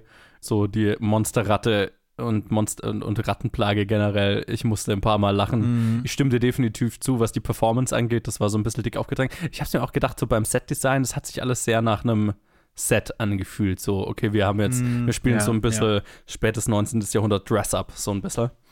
Da stimme ich dir auf jeden Fall zu. Aber äh, ja, und definitiv die zweite Hälfte ist stärker in dem Moment, wo es halt so ein klaustrophobischer Rattenmonsterfilm wird. Also äh, ich fand das auch sehr lustig einfach nur so und, und einfach Ja, ja. cool vom Design her, vom Monster-Design. Also ne, zieht sich hier durch dieses ganze Ding so ein bisschen durch. Es ist Guillermo del Toro, das heißt, es wird viel Wert auf Monster-Design gelegt, äh, wenn es denn da ist, weil es sich natürlich auch Regisseure holt, die das, die das teilen mit ihm. Äh, Monster-Design hier sehr, sehr cool. Sehr, durchschnittlich, was Story und Rest und so weiter angeht, aber ich hatte Spaß damit. Ja, kann ich schon sehen. Ja. Und äh, damit kommen wir zu The Autopsy mit David Pryor, von David Pryor. Von ihm kenne ich tatsächlich nichts, aber hier, die anderen Credits sind The Empty Man, War und How Did They Ever Make a Movie of Facebook? mit Glyn Turman, with F. Murray Abraham, das ist der große Name hier in dieser Episode. Und hier geht es erstmal um ein kleines Mystery am Anfang, wo man, also es ist, äh, es ist ein ein, eine Explosion in, in, in der Mine ist passiert, äh, die, wir, die wir mitkriegen ganz am Anfang. Und dann danach sehen wir die Investigation dazu. Und F. Mary M. Abraham ist ein, ein Medical Examiner, der, der wird äh, vom, vom Sheriff wird da gerufen, dass er sich die Leichen anschauen soll. Und weil, weil darauf geachtet werden muss, dass wir, dass wir irgendwie, dass auch die Versicherungen ausgezahlt werden.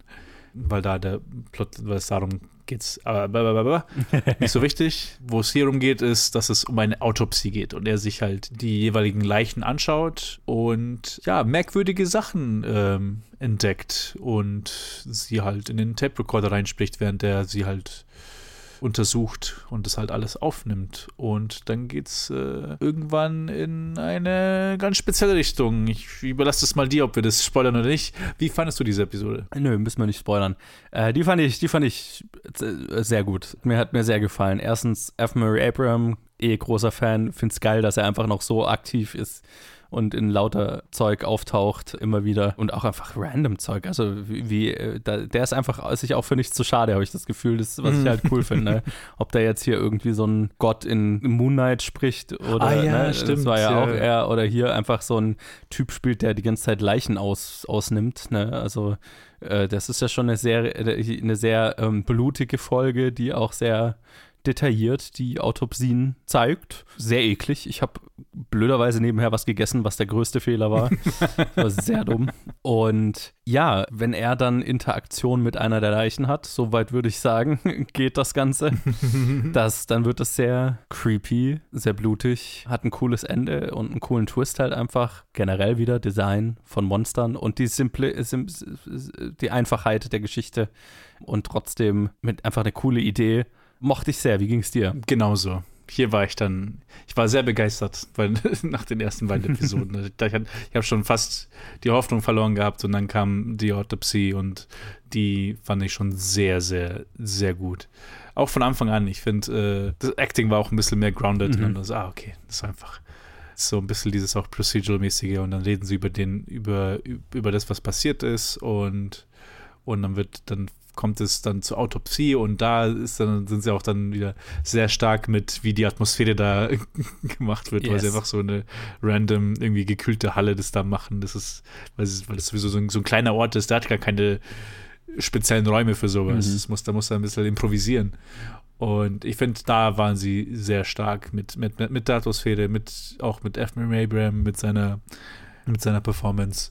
Und dann natürlich auch mit dem Twist am Ende, wo der mich komplett abgeholt hat. Da hatte ich dann sehr, sehr viel Spaß damit. Vor allem mit den Interaktionen zum Schluss in den letzten zehn Minuten. Mhm. Hat mich super abgeholt. Das Blutige, das Scorige fand ich auch gut gemacht, aber auch, ja, ja, halt, ist halt eine Autopsie. Ist, finde ich, Mhm. äh, finde ich stark. Ja, ich hatte eine sehr gute Zeit mit dem. Nice. Weiter ging es dann mit The Outside von äh, All-Time Favorite Annalili Amirpur. Jo. Mit äh, äh, auch weiteren Favorite, Favorite Darstellern meinerseits Kate Mikuchi und Martin Starr in den Hauptrollen. Und äh, der handelt von einer jungen Frau, die ja nicht so recht in die Welt passen will, in der sie sich bewegt. Sie arbeitet in einer Bank und die Kolleginnen sind alle sehr, sehr aufgetakelt, sehr auf ihr Aussehen bedacht und sie passt da nicht so wirklich rein, weil sie sich so ein bisschen awkward fühlt und nicht, nicht hübsch genug und so. Und dann ist sie auf einer Weihnachtsfeier, die sehr in die Hose geht. Für, also, an, also ne, sie machen so Wichteln und ähm, sie hat das Assignment definitiv nicht verstanden und es ist sehr, es ist sehr schmerzhaft, wie awkward das Ganze ist. Ja. Aber äh, dort stellt sich heraus, dass die alle, alle diese äh, Ladies sehr hyped auf eine neue Lotion sind, die, ne, so die, die jüngste Verjüngungskur sozusagen. Und weil sie eben Teil dieser Gruppe sein will, besorgt sie sich dann ganz, ganz viel davon und fängt an, das sehr exzessiv zu benutzen und verändert sich. Alright. So viel würde ich Ja. sagen. wie, wie hat sie dir gefallen? Mir hat sie ziemlich gut gefallen, muss ich sagen. Ich muss ja zustimmen. All-Time Favorites hier. Annalena Amirpour, auch Kate Bekucci, Martin Starr mag ich sehr gerne. Ich mag immer, und ich glaube, das haben auch viele, viele in Letterboxd haben das geschrieben. Ich mag's, wenn es Comedic Actors sind, die halt in Horror-Story oder halt so. Das passt immer äh, gut. In, in solchen Geschichten äh, reinkommen. Und ich fand, äh, beide, beide mag ich sehr. Und hier vor allem, was mir hier gefallen hat, ist einfach dieses, dieses starke Setting einfach. Mhm. Wir sind irgendwo, ich glaube, in den 80ern, in Schlag mich tot, irgendwo in Rural Amerika. Man, man weiß nicht so recht, aber das Setting ist einfach so schön gemacht und auch das Setdesign von, von der Wohnung von, von dem Ehepaar von Kate McCutcheon und Martin Starr. Und ich fand es sehr compelling dann, sobald es halt angefangen hat mit, mit der, wo sich die Creme bestellt hat und auch wie und wieso sie sich die bestellt hat, fand ich sehr ansprechend und eine sehr weirde und eigene Story, die auch sehr, sehr cool umgesetzt war. Ich will jetzt auch nicht zu viel sagen, dass er das, das, das ja schon sehr da selber an, angehalten. Mhm. Will jetzt auch nicht zu irgendwie da reingehen.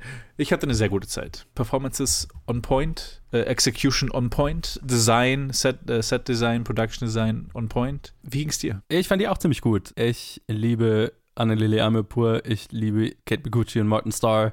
Also das, das war schon eine sehr gu gute Ausgangslage. Ich liebe es auch einfach, wie Annelili Amirpours Stil, Stil und Inszenierung hier einfach, ne, wie sie einfach ihr Ding machen konnte. Mm, ja. Wir haben gleich noch einen anderen Regisseur später, wo der auch sehr einen eigenen Stil hat, der auch total rauskommen durfte, was ich cool finde. Also das meine ich, ne, die durften hier irgendwie einfach ihr Ding machen und äh, das fand ich sehr cool. Also Annalili Amirpours Stil mit dieser sehr weirden Story, die da auch sehr gut zugepasst hat zu ihrem Stil und generell zu, zu der Art, wie sie Filme macht und den Themen, über die sie Filme macht, ne, das reiht sich hier wunderbar ein in die anderen Filme ihrerseits.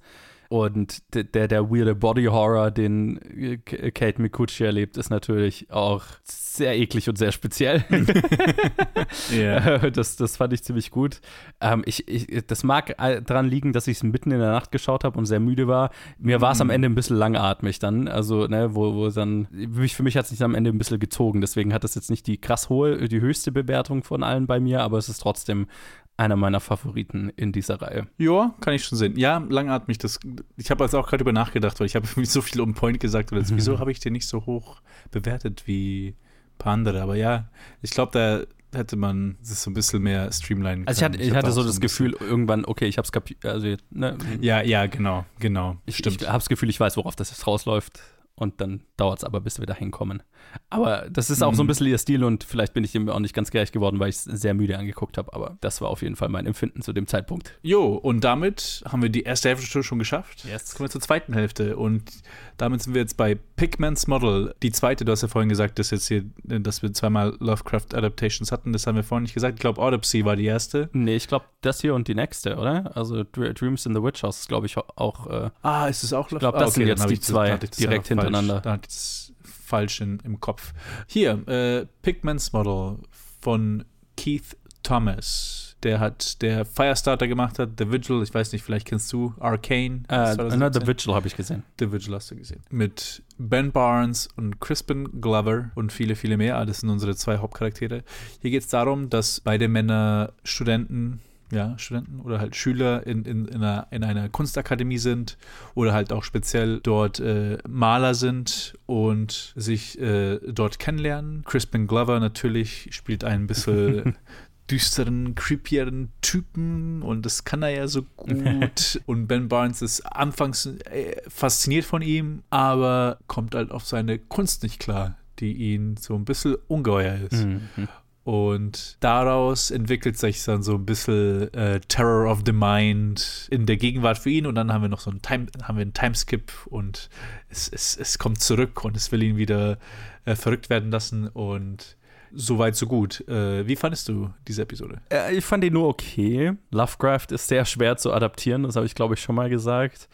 Und ich finde, in dieser und auch in der nächsten Episode merkt man das ganz stark, weil der Horror in Lovecraft so viel aus, aus so, so psychischen Sachen kommt, ne? Aus, aus äh, wahnsinnig werden, aus krankhafter Obsession, aus äh, mm. dem Wa in den Wahnsinn verfallen, weil man mit einem Horror konfrontiert ist, der das eigene Verstehen überschreitet, so, ne?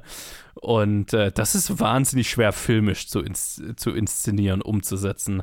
Ne? Das ist besser in Literatur, habe ich immer das Gefühl. Also es gibt wenig richtig gute Lovecraft-Adaptionen. Ja. Die einzige wirklich gute, die mir gerade einfällt, ist Color Out of Space. So. Und ich finde, die, diese Episode hat das auch verdeutlicht. Die hat es noch ein bisschen besser gemacht als die nächste. Aber, äh, also was mir hier gefallen hat, Crispin Glover fand ich lustig äh, und creepy.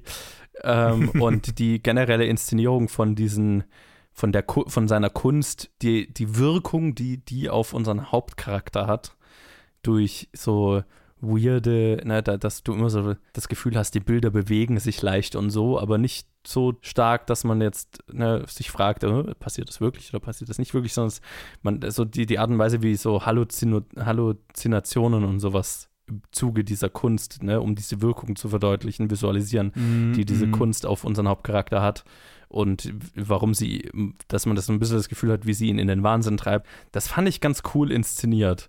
Trotzdem merkt man eben die Schwierigkeit, so, so eine Geschichte filmisch zu adaptieren, sehr, sehr stark raus. Und ich fand's, fand's okay. Es war, waren viele coole Elemente drin, die mir gefallen haben. Meistens dann mit so Horrormomenten und auch das Ende fand ich ganz cool.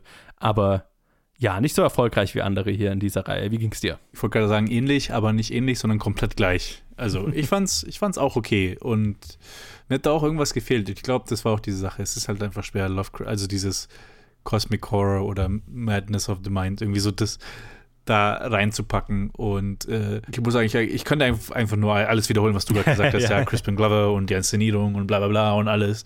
Aber ja, ich, ich, ich fand es ganz anständig. Es, ist, es hat mich einfach nur nicht so abgeholt, wie ich es mir vielleicht gewünscht hätte. Es war, ich fand, es war einfach, es war solide. Es war solide. Ja, und eine Sache, die, die mir hier auch stark aufgefallen ist, negativ waren die sehr übertriebenen, merkwürdigen Akzente also, die, die sind mir tatsächlich rausgestochen hier, die muss ich noch erwähnen. Oh ja, was mir aufgefallen ist, ist irgendwie so nach, nach dem Timeskip einfach Ben Barnes einfach seinen Akzent gewechselt ja, also hat. Merkwürdig. So. Okay. Weird. Auch, auch Aber Crispin ja. Clover, ich habe keine Ahnung, was das genau ah, sein ah, okay. sollte. Es wirkte sich nicht ganz ausgearbeitet, wirkte es so für mich. Aber mm. whatever. Die nächste Lovecraft-Adaption im Anschluss war Dreams in the Witch House von Catherine Hardwick mit äh, Rupert Grint in der Hauptrolle. Und in dem Fall geht es um einen äh, Mann, der als Kind den Tod seiner Schwester gesehen hat und anschließend ihren Geist und wie dieser Geist in einem in, in, in ein mysteriöses Portal gezerrt wurde. Und äh, seitdem verbringt er sein Leben damit, also in dem Glauben, dass er eben, also naja, er hat einen Geist gesehen und äh, einen Blick in die, in die Welt des Übernatürlichen und ist jetzt, verbringt sein Leben damit auf der Suche, einen Weg zurück zu dieser Welt zu finden, um vielleicht doch seine Schwester zurückzuholen. Und äh, ja, dabei äh, trifft er auf ein Haus, in dem angeblich eine Hexe gewohnt hat und in das er einzieht, um einen Weg zu seiner Schwester zu finden. Und gleichzeitig erfährt er von einer Droge, die angeblich ein Portal oder helfen soll, in diese andere Welt über zu, für, für kurze Zeit rüber zu gucken. Hm. So viel vielleicht gesagt. Wie hat sie dir gefallen? Ich würde sagen, das ist die schwächste Episode dieser Staffel. Da konnte ich relativ wenig aus ihr rausziehen. Ich fand es cool, Rupert Grint mal wieder zu sehen. Ich weiß nicht, was er so nach Harry Potter so getrieben hat. Das, das war einer von den, von den dreien, der so ein bisschen, ja, einfach nicht so präsent geblieben ist wie, wie die anderen beiden. Und so, es war lustig, ihn wieder zu sehen. Und dann halt hier, Catherine Hardwick, interessant, was halt, so, ah, okay, die, die Regisseurin von, von Twilight, was, was sie jetzt hier machen wird. Tatsächlich, für mich war das halt, es hat sich so, alles so basic angefühlt, muss ich sagen. So wie diese, jetzt, jetzt fallen mir diese, die, die Titel von diesen Shows nicht ein, aber diese, diese Horror für Kinder oder Horror für Teens, Mm. diese Geschichten. So Goosebumps oder äh, Goosebumps, Fierce, ja. äh, diese Verfil diese, diese Made-for-TV, ver- also Made-for-TV, natürlich Made-for-TV, diese halt Verfilmungen aus den 90ern Mhm. oder sowas, fand ich, äh, ja, keine Ahnung, also ich habe ich hab noch nicht, ich habe nicht wirklich so die, die Passion für diese Story gesehen. Mhm. Also bei, bei vielen von den anderen, oder bei einigen von den anderen konnte ich es auf jeden Fall sehen und hier finde ich so, okay, es ist halt mal, es hat sich so angefühlt, als man sich einfach irgendeine Story rausgepickt hätte, ah, okay, ich mache, ah, hier, das ist auch Lovecraft, mache ich, machen wir einfach eine Adaption hier raus und es hat sich so einfach, es fühlt sich einfach so, also du hast ja gesagt, das, das Lovecraft, gell? Mhm. Und es fühlt sich einfach so Lovecraft, aber als Märchen. Mhm. Und es passt irgendwie nicht. Also da geht irgendwie auch vielleicht das Creepy oder das, das, das, dieses gewisse Etwas von seinem Horror geht da ein bisschen verloren, weil es sich einfach so basic, so eine, so eine, wie so eine Basic Witch Story halt anfühlt. Als ob ich es ja, also, ja, wie- nicht nur dieses Goosebumps, sondern auch so, ah, okay, das könnte auch, wenn es ein bisschen weniger gruselig wäre, so ein bisschen weniger gruselig inszeniert wäre, dann könnte das auch so ein Disney Channel Movie-Ding sein. Und ja, deswegen, ich fand es generell nicht so toll. Plus das Monster, also Monster-Design oder halt hier Design von, von der Hexe, von der Witch, weil sie sind ja in dem Witch-House, lässt zu wünschen übrig. Okay. Ja, mir, mir ging es ganz ähnlich. Ich finde es auch, das der schwächste Teil aus vielen der Gründe, die du gesagt hast. Tatsächlich, das Witch-Design hat mir ganz einigermaßen gut gefallen, tatsächlich. Das ist vielleicht Hm. noch der, der halbe Stern mehr, dem ich dem gegeben habe als du. ja, nee, das, war, das war für mich ganz gut. Ähm, aber ja, es ist, es hat sich so ein bisschen, ich, ich habe nicht so ganz rausge, äh, so, so ganz gecheckt, worauf das jetzt letztlich eigentlich raus wollte oder was der Grund war, diese Geschichte zu erzählen, weil ich meine, wenn das ne, eine Lovecraft-Story so, das, was hier das Lovecraftian dran gewesen wäre, ist halt so dieses, die, die, diese Obsession, ne, dieses sich verlieren in dieser Obsession nach der Suche nach seiner, äh, in der Suche nach seiner Schwester und wie er dem zum Opfer fällt, dieser Obsession. Ähm, und ich fand, das ist nicht so ganz wirklich rausgekommen. Und der Horror hat für mich nicht gezündet. Also ich fand es nicht gruselig. Mhm. Und so diese, diese Besuche in dieser anderen Welt waren sehr künstlich. Und Mhm. ich habe so die Beziehung zwischen Bruder und Schwester nicht so wirklich gespürt. Also ja, das, das war für mich nicht viel drin. Nicht viel in dieser, in dieser Version, äh, in dieser Episode leider. Mai. Und damit kommen wir aber zu meinem absoluten Favoriten Same. dieser Staffel und zwar The Viewing von Panos Kosmatos von Visionary Director, Yes. Director of Mandy, Panos Kosmatos. Und das ist das ist ja vorhin schon, an, schon erwähnt. Hier haben wir einen Regisseur, der komplett so seine eigene, seine eigene Vision hier einfach in 60 Minuten hinklatschen konnte. Mhm. Und ich fucking, ich liebe es.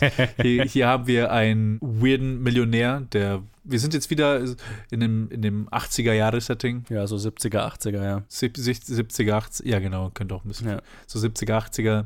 Und wir haben einen Millionär, von dem irgendwie die Öffentlichkeit nicht so wirklich weiß, was der so, was der so momentan treibt. Und der hat vier Leute eingeladen zu sich nach Hause aus nicht genannten Gründen, die auch die Leute nicht wissen, wieso. Und die puzzeln auch so ein bisschen zusammen, wieso wir eigentlich alle hier eingeladen sind. Und dann ist es für die, für, für die größte Zeit ist es so ein Chill-Out-Movie mit einem, mit einem sehr großen Finale. Der Millionär ist gespielt von Peter Weller und er hat eine Assistentin slash Kollegin gespielt von Sophia Putella und er lädt Eric Andre, Charlene Yee, was sind die anderen beiden, Steve G und Michael Theriot ein. Und aus, aus verschiedenen Gründen, die wir dann alle später erfahren. Und äh, will sie auf eine gewisse Experience vorbereiten, will sie zu einem gewissen State of Mind bringen. Und während, währenddessen sind wir baden wir im Neonlicht? sind wir von Synth-Sounds umgeben? Sind wir in einer Atmosphäre, die man, die, die, die, die tropft, die, die trieft, Ja. die, die, die, ach Gott, die, die ich einfach über mich ergehen lassen will, over and over again. ähm, jetzt, wo ich schon gesagt habe, wie ich ihn liebe, wie fandest du diese Episode? Ja, same, Mann. Mein Favorite, absolut. Ich habe schon oft gesagt, wie sehr ich meditativen Synthwave-Horror liebe. Und das ist genau, was Panos Cosmatos macht. Und ich äh, habe Mandy geliebt. Und äh, das hier war auch total auf meiner Wellenlänge. Also, das Setup ist cool ne, mit dem Mystery. Ich fand die ganzen Charaktere geil. Äh, sehr inspiriertes Casting übrigens, auch mit Eric Andre in der Rolle, wie ich ihn noch nie gesehen habe. Total. Also, Total. mit einer ernsteren, aber er darf auch sein Comedy-Ding am Ende dann rausholen. Aber ja, auch einfach sehr cool zu sehen, dass er deutlich mehr drauf hat als halt sein Comedy-Stück. Und Sophia Botella ist sowieso immer gut, wenn, wenn ich sie in irgendwas sehe. Und auch der Rest vom Cast ist, ist fantastisch. Und ich fand halt mega, dass das halt erstmal so ein psychedelischer Hangout ist über drei Viertel. und wir, Ja. ja, wir philosophieren rum und sind uns aber alle nicht sicher, bringt der uns jetzt gleich alles alle um oder was, was, was tun wir hier eigentlich? Und dann bietet er uns erst Alkohol an und dann bietet er uns Drogen an und die sind glazed mit irgendwas, wo wir nicht ganz sicher sind, was das ist. ne? Und das ist so, okay, manche von denen springen drauf an und gehen das mit und andere sind so ein bisschen mehr vorsichtig und du bist dir nicht sicher, okay, worauf wird das Ganze rauslaufen? Und dann eskaliert es am Ende, wenn wir erfahren, auf, ne, warum, warum der die alle dazugeholt hat.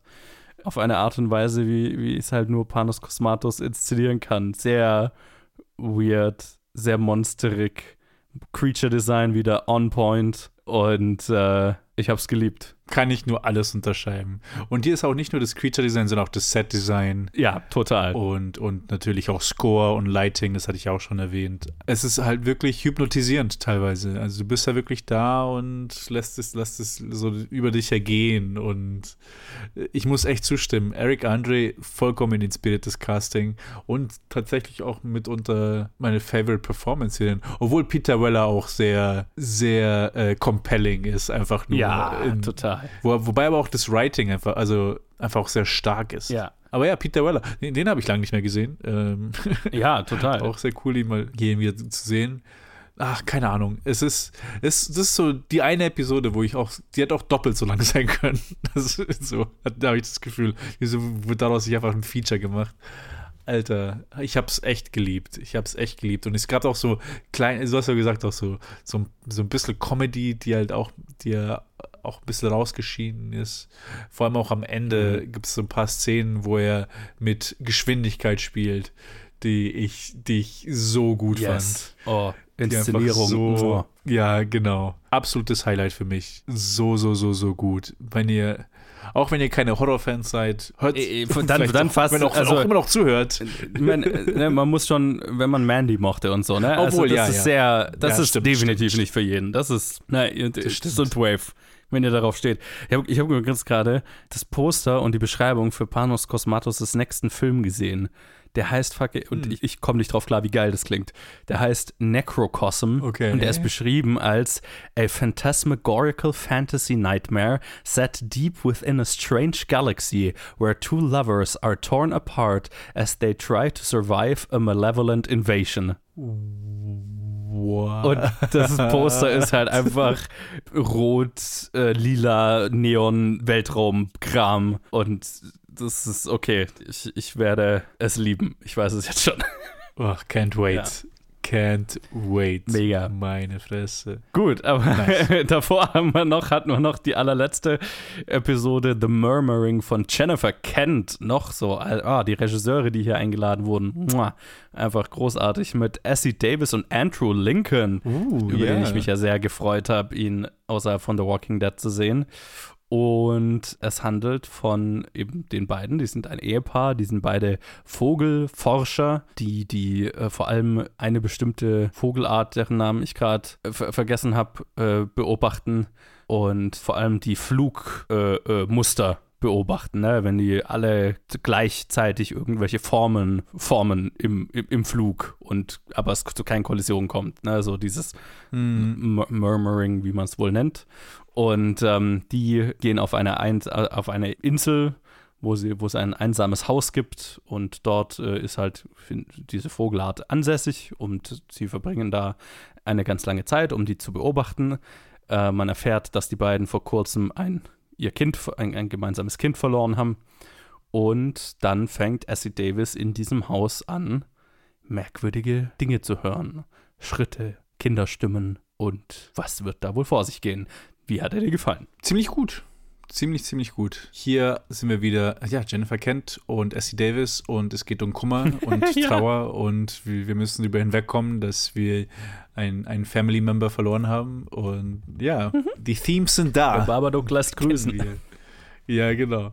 Ich fand es einfach so, also eine schöne, schöne Episode. Es ist so eine sehr, es ist eine sehr melancholische Geschichte, halt auch aus deren Sicht und dann auch dann, was später passiert ich, es ist halt getragen von dem, von Essie, also von den beiden Performances von Essie Davis und Andrew Lincoln. Ich muss auch sagen, ich bin auch sehr froh, ihn jetzt mal zu sehen, mhm. weil The Walking Dead, ich kenne immer so nur Clips von ihm, weil The Walking Dead habe ich nie angeschaut. Ja. Mhm. Und, und der hat ja auch, das ist ja auch so erstes, zweite, dritte äh, Projekt, was er gemacht hat, seit, seit zehn Jahren mhm. oder so, was halt nicht Walking Dead related ist ihn fand ich sehr stark, Essie Davis fand ich sehr stark. Die Horroraspekte haben mich Gruselig war es jetzt nicht, aber Jennifer Kent hat so, hat mich schon so ein paar Mal überrascht mit so ein paar Jumpscares, mhm. die sie da mit reingemacht hat. Und ich weiß nicht, ich fand ihn auch irgendwie auch sehr schön. Einfach auch das Setting. Wir sind so, wir sind auf einer kleinen Insel in einem, in einem See, weg von allem anderen und die beiden gehen halt raus und wollen zelten und hören sich. Es gab so ein paar schöne Shots, wo sie einfach die, den Vögeln folgen mit ihrer Kamera, mit so, weil das ist auch in den 50ern und dann haben sie so eine alte Filmkamera und so ein mhm. altes Equipment, um, um die Geräusche aufzunehmen. Mhm. Ich fand aber, ja, hat mir gefallen. Gute alte Ariflex. Ja, ja. ja, ich, ich fand es sehr nett. Äh, äh ich war, ich habe ihn direkt nach der Viewing angeschaut, also war es so von richtigen High zu, okay, jetzt sind wir ein bisschen mehr mellow, mhm. aber ja, äh, hat mir trotzdem ziemlich gut gefallen. Wie ging's dir? Ich fand ihn auch ganz gut, äh, glaube ich, noch ein bisschen weniger als du, aber auch immer noch positiv. Am allermeisten hat mir definitiv gefallen, äh, generell die bildliche Inszenierung und die Atmosphäre, die hier aufgebaut wird. Ne? Das ist alles mm. so ein mhm. bisschen melancholisch, meditativ, auch einfach, die, dass die beiden Vögel beobachten und, und Vogelforscher sind und ne, wird viel Vögel beobachtet. das, das war alles cool. Das, das hat äh, ne, die, alles nur die Atmosphäre unterstützt. Ich mag Andrew Lincoln und Essie Davis als Paar und vor allem auch die Eheprobleme, die die beiden haben, die sehr komplex sind. Ne? Es gibt kein richtig falsch. Das ist ja sehr menschlich, sehr komplex, die, die äh, Auseinandersetzung, die die beiden haben. Das hat mir richtig gut gefallen. Ich fand den ganzen Haunted House Stuff sehr konventionell. Und ich, ich okay. merke immer wieder, also ich stehe nicht so auf Geisterfilme oder so Haunted House Filme, beziehungsweise ich habe einfach so viele schon gesehen und die Muster sind halt einfach immer exakt dieselben.